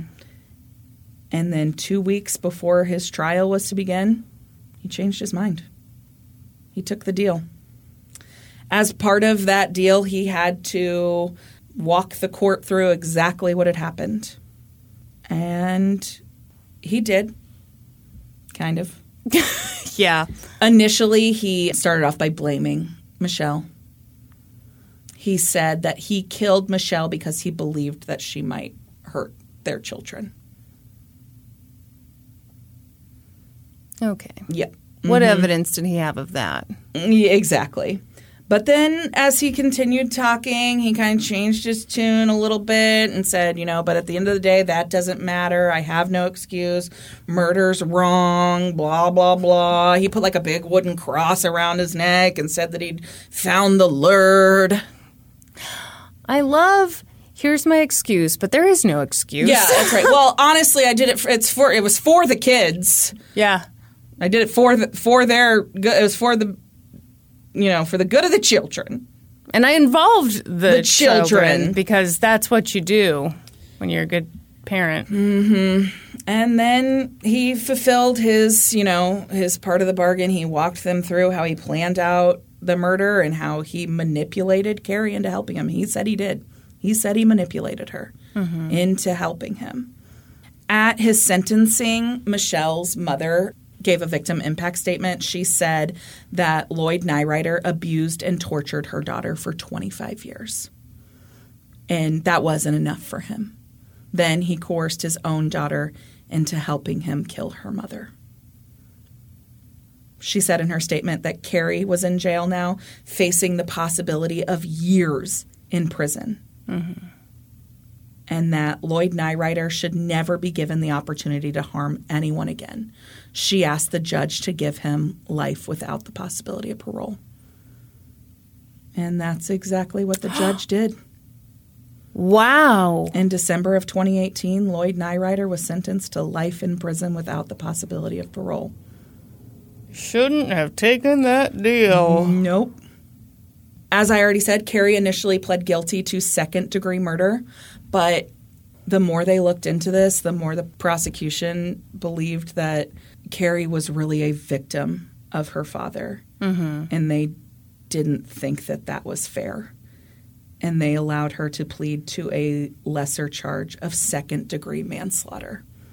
Wow. So what'd she get for that? So at her sentencing, Michele's mother spoke again, and she said, What would Michele want me to do? She said, I do not believe my daughter Michele would want a long prison sentence for her daughter. She would want her eventually to lead a happy life. And she asked the judge to be lenient. Hmm. And in- God, that had to be so hard. so, additionally, Lloyd, when he pled guilty and took his deal, he also asked the judge to please be lenient on Carrie, mm-hmm. that it wasn't her fault. He had manipulated her. And the judge was lenient. He gave her a sentence of one to three years. Oh, wow. Hmm. She was paroled in January of 2020. They talked about this a little bit more at the end of the Oxygen show that Carrie was essentially like the victim of a cult and that she has since been deprogrammed and that she now knows that so much of what she believed about her mother wasn't, Wasn't true. true. That'd be so painful. Mm-hmm. And that's the story of the murder of Michele Neurauter. Ugh.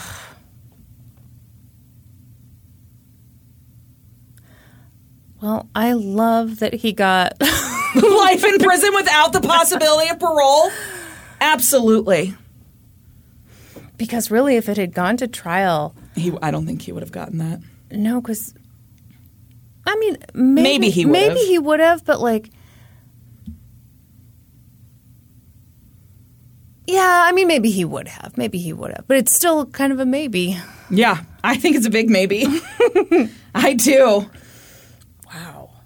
I'd never heard that one. No, I It's really wild. I I cannot tell you how much I was not expecting the daughter to be involved. absolutely, absolutely. I completely believe that she was brainwashed by her father. I think that the sentence she got is actually very fair. I don't think there's a chance that she would have done that because I believe so much that he did. Yeah. he was like a cult leader in his ability to control her. Mm-hmm. They played like little clips of like different phone calls that he'd had with his daughters, like. Everything I do is for you. You guys are the only thing that matters in my life. I hate that shit. Mm-hmm. I hate that shit. And so then he comes to his daughter and is like, I, I have to I die. have to It's die. me or your It's mom." me or your mom. Mm-hmm. yeah. Yeah. That is just, I, can't, I, I just can't even imagine. No. No. Yeah. Whew. Should we take some questions from our Discord now, ma'am? I think we should, ma'am. To get into our Discord, all you have to do is sign up for our Patreon at the $5 level or higher. That gets you all of our bonus episodes.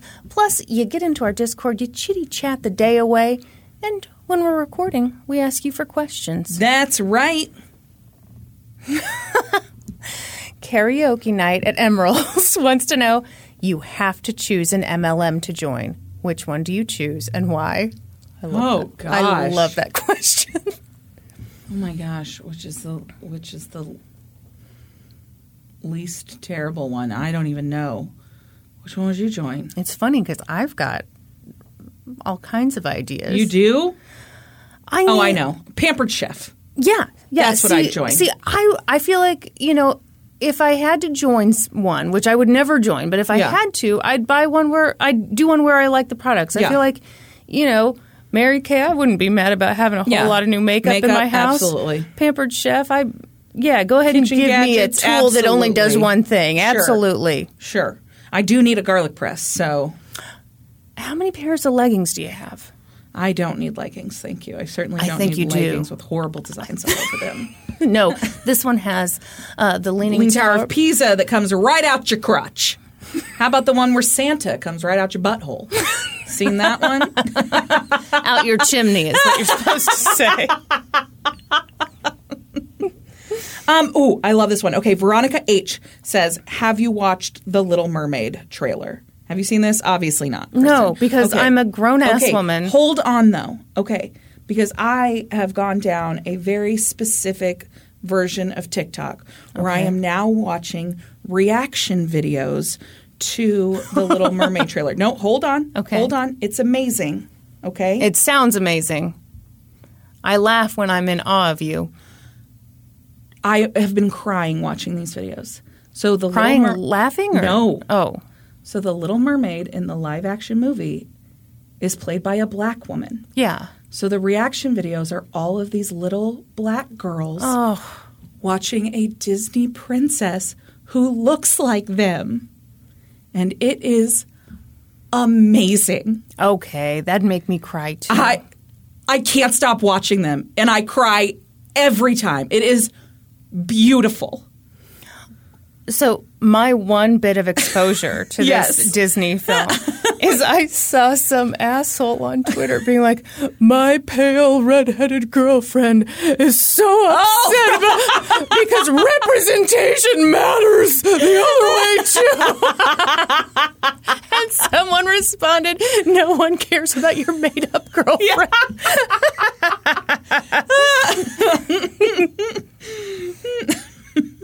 Okay, I am personally offended by this question. Mm-hmm. Day One Comics asked, "Do you use butter or mayo to make your grilled cheeses?" Have you heard of people using mayo for their grilled cheeses? It's a thing people do. I don't understand it, and how dare you? Get out of here, fucking mayonnaise. I bet it's pretty good. Would you think about it? Think about it. no, you put it. You know, you put it just where you'd put the butter. yeah, I get it. Oh, you understand the concept? I you? do. Butter, delicious. Mayo, disgusting. Yeah, but if it's like melted in, You think I'm not going to be able to? I wouldn't know the difference. Do you think that? no, I don't think that necessarily. I think. Should we do that for a bonus video? Would you try it, or would you freak out like a big baby watching Little Mermaid TikToks? I'm telling you, tears streaming down my face. no, I think. I think you'd probably be able to taste the difference, but it's like, I, if it tastes anything like mayonnaise, I'm not interested. Thank you. Oh my god, everyone, this is what I deal with. Try to pick an appetizer with this woman, I dare you.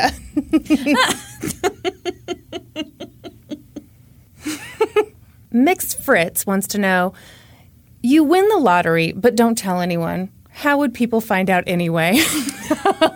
That's such a good question. That is a good question. Um, okay, people would find out because I suddenly have quite a extensive collection of luxury handbags. Okay. Okay. That's yeah. Every time you see me, I've got you know I'm fucking Sammy. All of a sudden, each day I've got a new designer bag perfectly coordinated to my outfit. Okay. Okay. Here's how you would know with me. Uh-huh. I've got a fresh layer of skin. Like every time you see me, somehow I've got a fresh layer Yeah. of skin. Uh-huh.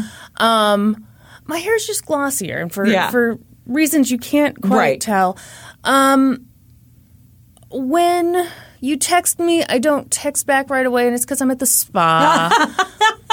um, Gosh, but you know, I'd throw people off because I'd still drive my same old car. So really, that's the other thing that people would. I, I mean, I already drive a car that I love, but Yeah. I have a in my mind. You love that Kia Soul. I love my Kia Soul. I it's amazing. my dream car is my Kia Soul. But in my mind, I if I ever win the lottery. See, I'm too influenced by my Super Sweet 16. How are you to this day influenced by my Super Sweet In 16? my mind, if I ever win the lottery, I buy a Mercedes G Class. Which costs more than my house. Would you also buy a house to go I along with it, or would. you just have like a a crazy house. nice house?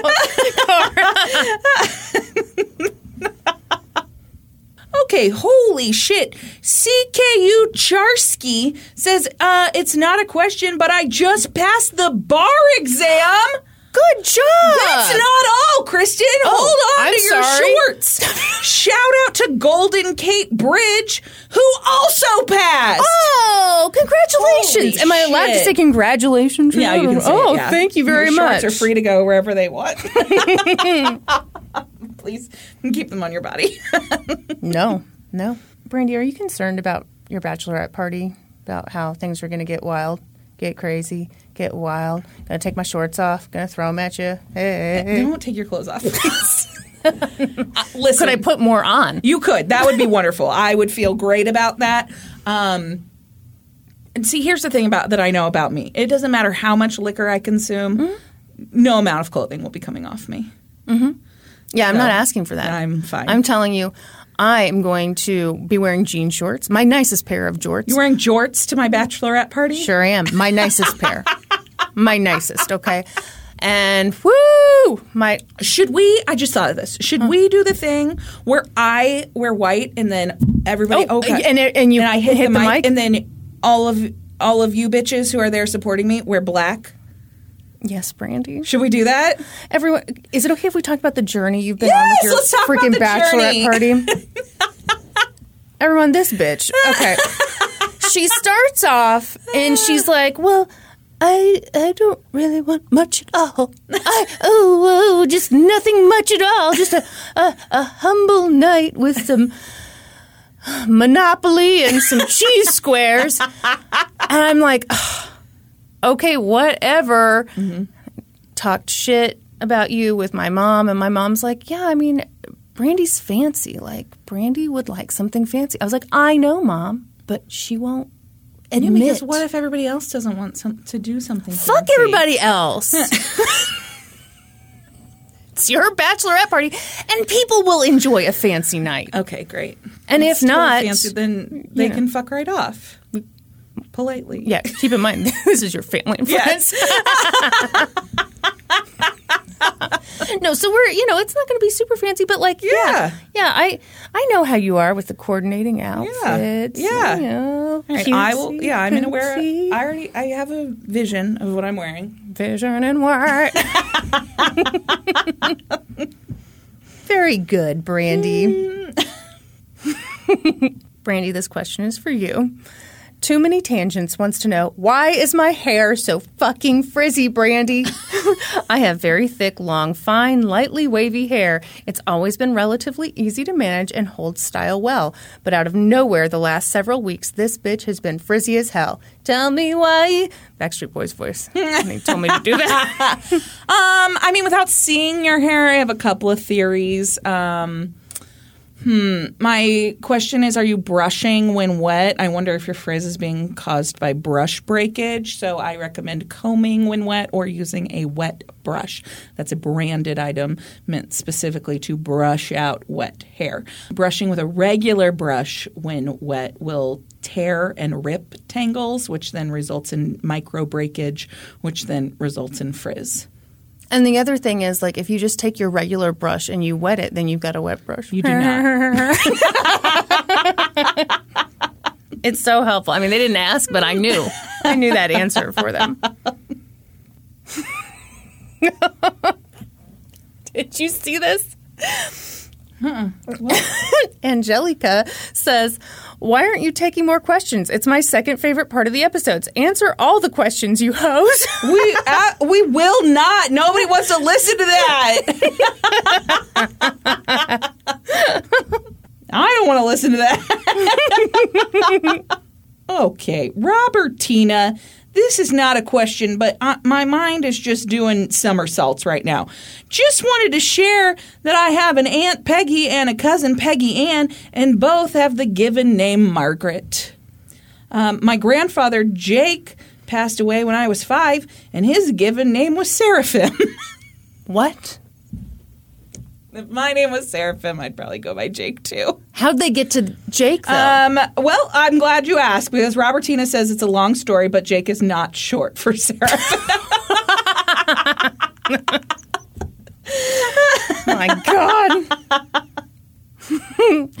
okay, this one, you might not have an answer for this, but suck worker Cassie wants to know, Brandi, most frustrating phone call you've ever had? Just starting work at a call center. um, shoot, I'm sure I have one. Okay, maybe not frustrating, but this is my funniest phone call story. Okay. okay. A woman called the salon to make an appointment and she was making an appointment I think for a spray tan and so I was like putting her in the system to make her an appointment and I was like okay can I get your name and she said it's Sarah and I said is that with an H and she said no with an S Are you serious? I was like are you no one's ever asked you if there's an H My favorite part is that you were the idiot in that situation.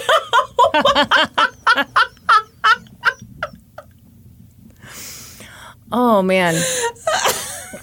So we all know I really haven't done much customer service in my day, but one time when I was a reporter, gosh, I can't tell remember if I told this story on the podcast already, but when I was like a new reporter, like maybe a couple days in, a phone call got transferred to me. And it was this woman who was like, "Hey, you know, are you a reporter? I need you to come down to the food bank." Blah blah. blah. And I'm like, "Oh my god!" uh." And so like I start to get my notebook and my pen, and I'm like, "Okay, what's happening?" And she was like, "I am writing a check to the food bank for fifty dollars." extra extra read all about it I mean, it was a Woman donates fifty dollars to local food bank. You heard it here first, folks. It was a small town newspaper, but it wasn't that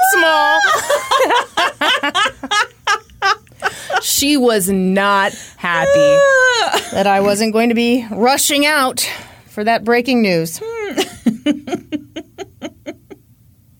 Ooh, rub this on your liver spot wants to know. Kristin, I'm willing to bet money that I have ADHD after doing some research over the last few weeks. Would you mind sharing what led you to getting tested and how you brought it up to your doctor? I'm trying a new doctor next month, but I'm afraid to ask if I can be tested. I have a history of doctors treating me like I'm a burden to them and dismissing my concerns, so it's really hard for me to ever feel comfortable bringing up new concerns. Boy, are you not alone. Okay, so I'm going to start, you know, Yeah. rewind it back. So I used to work for a physicians organization. Oh, the irony, I've always been afraid of doctors. But mm-hmm. one of the things that I learned is the frustration doctors have with how how things are billed. Mm-hmm. And that's kind of how I figured out like, oh, that's why doctors seem so weird sometimes when you're at an appointment and they ask if you have any other concerns and you actually bring up another uh-huh. concern. You know, maybe it's not that they're being an asshole to you, it's that they're like, how am I going to get paid for this? so, my first suggestion is to make an appointment specifically to talk about ADHD. Yeah. That at least I mean, boy, America's such a wonderful country with our healthcare system. Yeah. But I mean, I feel like that's that really helps to just mm-hmm. go in saying this is what I want to talk about. Yeah. And for how I figured it out, TikTok helped. Yeah. I can't remember if I've talked about this on the podcast. I oh well, I'll just say it and Yeah. you know. Um I learned through random TikTok videos about the differences between how ADHD presents in boys versus how it presents in girls. And I had no idea that there was a difference. Yeah. And one of the things I learned was that, like with little girls, you can sometimes or always go off into a total dreamland of your own making and you can be sitting there in your chair in school looking like you're paying attention la uh-huh. da, but really you are in la la land which is totally me Yeah. and always was me Yeah. in addition to a whole bunch of other things Uh, yeah. but yeah, I saw those TikToks and I was like, oh my gosh, wow, I, maybe I had ADHD back in the day. But Yeah. then I thought nothing of it because it's like, well, what, what am I going to do with that Right. now?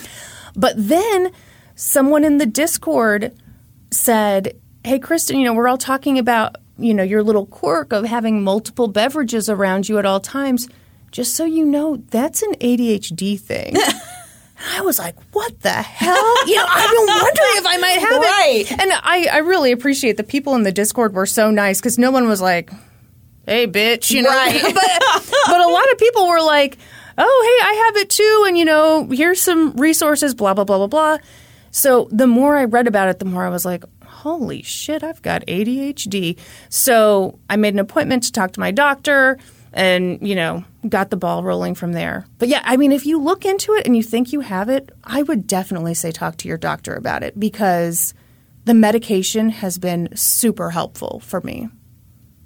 Like upsettingly helpful. Yeah, that's amazing. Like, oh, I could have I could have functioned at a different level my whole life. Yeah, because I mean, the big thing for me was like with a lot of women with ADHD, it manifests as perfectionism mm-hmm. and always feeling like you're failing all the time because you've got this to do list a mile long and everything is somehow equally important and you're you're smart enough to know that that's not logically true Yeah. everything can't be equally important but it feels that way Yeah. and so you can have a full day and accomplish a ton, but because you didn't accomplish everything on the list, mm-hmm.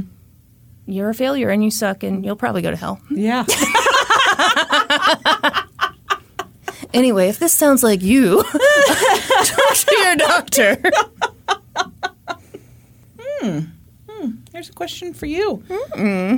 Lazy lesbianism in Tuscan potatoes asks Kristin, since you said the word cooter in today's episode, I'm finally going to ask Did something I've been wondering. Oh, Did you know there's a town in Missouri called Cooter? I've only heard of it because I used to be related by marriage to someone who lived there.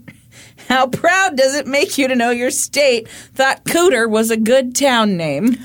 Oh, I'm often proud of Missouri, and today is no exception.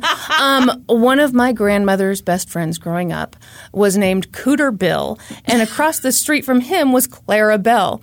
And my sister and I still laugh about that to this day. Hmm. Okay, here we go. Long term friend wants to know what's the Midwestern thinking on the Queen dying? Big deal or just another old lady who died? It's a massive deal here in Canada where we have a federal holiday on Monday for the funeral. Okay. You got a hot take on this? I no no, it's not a hot take. It's it's one of those like conflicted takes where like you know, obviously a lot of people are talking about colonialism and making really valid points and yes, yes, yes, I say to that, but at the same time I'm fucking obsessed with the royals. Right. like yeah. Yeah, I know, but at the same time like when a new season of The Crown comes out, I'm just going to go nuts watching that and like I don't know. I've watched You've watched So a much. lot of coverage of the. Uh, Yeah, and I I'm more invested than I want to be. It's kind of like my thing with reality TV. I know it's bad. I know it's bad. Very problematic. and yeah, I think a lot of people feel that way, don't they? That's a pretty common feeling. Okay, well maybe it's just cuz I'm consuming too much internet, but it really feels like you're either you know, so devastated the queen has died, or you're like, fuck her. Fuck the and queen. yeah, and I'm just Yeah. yeah. All right. Yeah, I'm. I mean, I read the news alert when it Mm-hmm. happened, and I've seen some, some, you know, coverage stuff, but I'm not like real into it or anything. Yeah, me neither. I'm also very cool. um, have you seen King Charles's hands? Yeah, what's the deal with that? I don't know. Inbreeding? I mean, what? Are, well, for real. I mean, those. those I assumed he was suffering some from suffering from some kind of medical condition. Oh, oh, I'm an think he's asshole. got like gout or something. I I don't know, but those those are some fingies. yeah, don't they look swollen and painful? Yeah. Yeah, I bet he has like gout or something. Okay. I mean, that was wasn't that referred to as the king's disease for a while back? Was it? Yeah, because only only rich dudes got it. I Oh, thought. okay. Well, here, story checks out. Uh, does it? I don't really know what I'm talking about. What do, you, what do you think of King Charles? What do you think?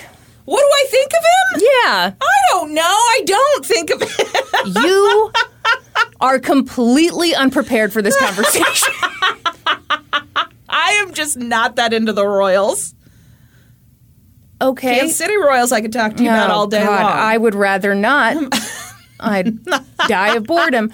Um, do you think the monarchy should continue? yeah, I Oh my god! I can just no tell. idea. I can just tell by the. All right. All right. Well, this has been really fun. yeah. Yeah. I like the hats. You don't know shit about those hats. I love the hats. Okay. I did I did hair for a wedding this summer for a an English bride, and her mother wore a big hat. I had to style her hair around this big hat. I fucking loved it. Okay, great. Well, that really doesn't have much to do with uh, the topic at hand today. You know, this is kind of like when I want to talk to you about reality TV stuff, and you're just like, I don't know. Yeah, and it's kind of like when I want to talk to you about how awesome the Chiefs are doing. oh my god, you can talk to anybody about that. Or about like the 1975's new album. Let's talk about it. How do you how do you like it? Oh my gosh, it's it just came out, and I really like it. Uh huh. You want to go to the concert with me on December? Sure, 8th? absolutely. See, right, great. look at me talking about it. I'll talk to you about the Chiefs. They won on Sunday. They sure did. They looked amazing. They looked really good. They looked really, really Yeah. good. Yeah. All right, I'll talk to you about the fucking Royals. So, what do you what do you think about the uh, all the title no, all it's the title changes? So, uh, Camilla, she's now Queen Consort, um, which sounds like an insult. You know what? I feel like this is a pity conversation, and I'm kind of offended. But I will say, you can't even help yourself. can't help myself. King Charles, he's just, he does not possess much charm. I yeah, I could agree with that. When he went to that little desk, He was annoyed with the stuff in his way. Yeah, Maybe it has something to do with those fingies. Okay, but you have to understand that you are being watched. And so maybe you're going to look like a old man brat Yeah. when you like turn to the employees like Ugh, please pick this up you know I don't know the source of his finger ailments, so I am not ready to pass judgment about his maybe inability to grip the little inky blotter thingy. okay here's let me show you how, how you do it Okay. All right. everyone i just did a It was, perfect it was a very polite. You, you did. Mm-hmm. You did a very polite motion to Yeah. Somebody move it the fuck out of your way. am i royalty to you You are the queen of podcasting and the queen of campers. and you're the queen consort Oh, that sounds like an insult.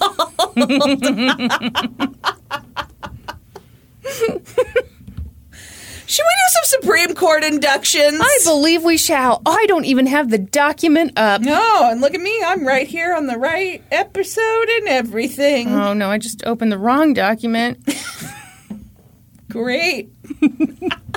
so many problems. Tell them all about the Yeah, Supreme to Court. get inducted on this podcast, all you have to do is join our Patreon at the seven dollar level or higher, and that will will then uh, Oh, words are hard. and your favorite something. Right now, we're on cookies. We could mix it up anytime. It's hard to know, folks. we will mix it up because we have gotten complaints. So if you're holding off, I mean, I'm not gonna lie. That feels like a weird thing to complain about, but all right. no. These are the pressing things. what episode are we on? We're on episode two twenty eight, my dear. My dear. I'm Oh, there's your little pink Kristin. Is that right? Are See, we, you are we on episode two twenty eight? You say you don't want me to take my jorts off, but then you're so excited every time you see my little pink Kristin. So these are real mixed signals. Jennifer Pagani, Chocolate chip cookie dough, Aaron Bailey, chocolate chip with sea salt, Katie Barfield, homemade s'mores cookie bars, hmm. Anne Belanger, chocolate chip, Lulu Jaime Hernandez, Tate's Bake Shop's tiny chocolate chip cookies hold the racism. Uh oh. Oh, no. Uh oh. but yes, please do Please hold do the hold racism. racism. Tracy Ladd. Salted caramel chocolate chunk cookies from Arby's. That's I didn't even know that thing that Okay. existed. Okay, uh, maybe we need to go to Arby's. Julie Bowley, Millionaire shortbread cookies, Linda Estrada. gingerbread, I literally had to physically stop myself from calling her Linda Estrada gingerbread. there was a hyphen. yeah, Lexi Harville. lemon ups Girl Scout cookies. Lemon ups, is that a thing? I I thought they were called lemonades. I don't know. Lexi, we've got questions. We sure do. Harper no harping. Ranger cookies. Allie Bauer. Sadly, not a cookie fan. More into salty snacks. Allie. Allie. That Oh, sad. no. Yeah. Kylie. The kind my cat is making when she's kneading the duvet. We call those muffins, Muffins. in my right. house. Making muffins. Mm-hmm. Which is weird because you don't need muffin dough.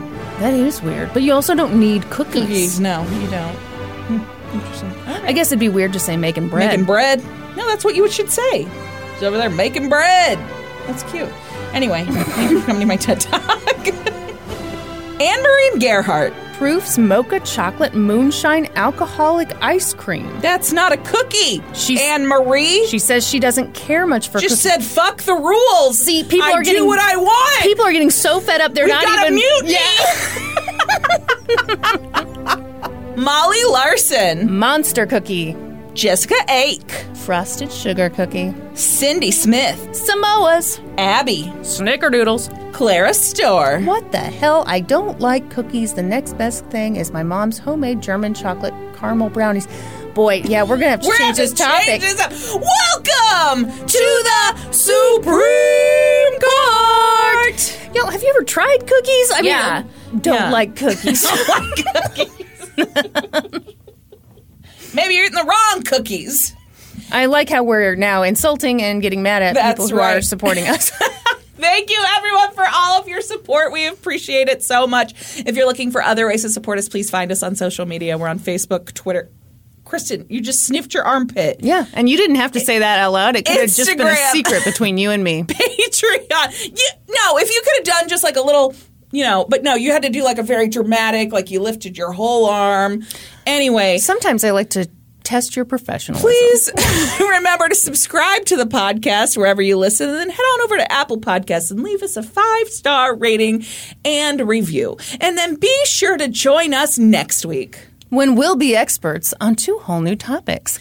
Podcast adjourned. And now for a note about our process. I read a bunch of stuff, then regurgitate it all back up in my very limited vocabulary. And I copy and paste from the best sources on the web and sometimes Wikipedia. So we owe a huge thank you to the real experts. I got my info from the article The Mystery of the San Antonio Four by Maurice Chammah for the Texas Observer, the documentary Southwest of Salem, reporting by Bridget Dunlap for Rolling Stone, plus reporting in Vice, Slate, and CNN. I got my info from an episode of 48 Hours, an episode of Mastermind of Murder, and articles for the Star Gazette. For a full list of our sources, visit lgtcpodcast.com. Any errors are, of course, ours, but please don't take our word for it. Go. Read their stuff. my God, did you just sniff your armpit? No, I would never.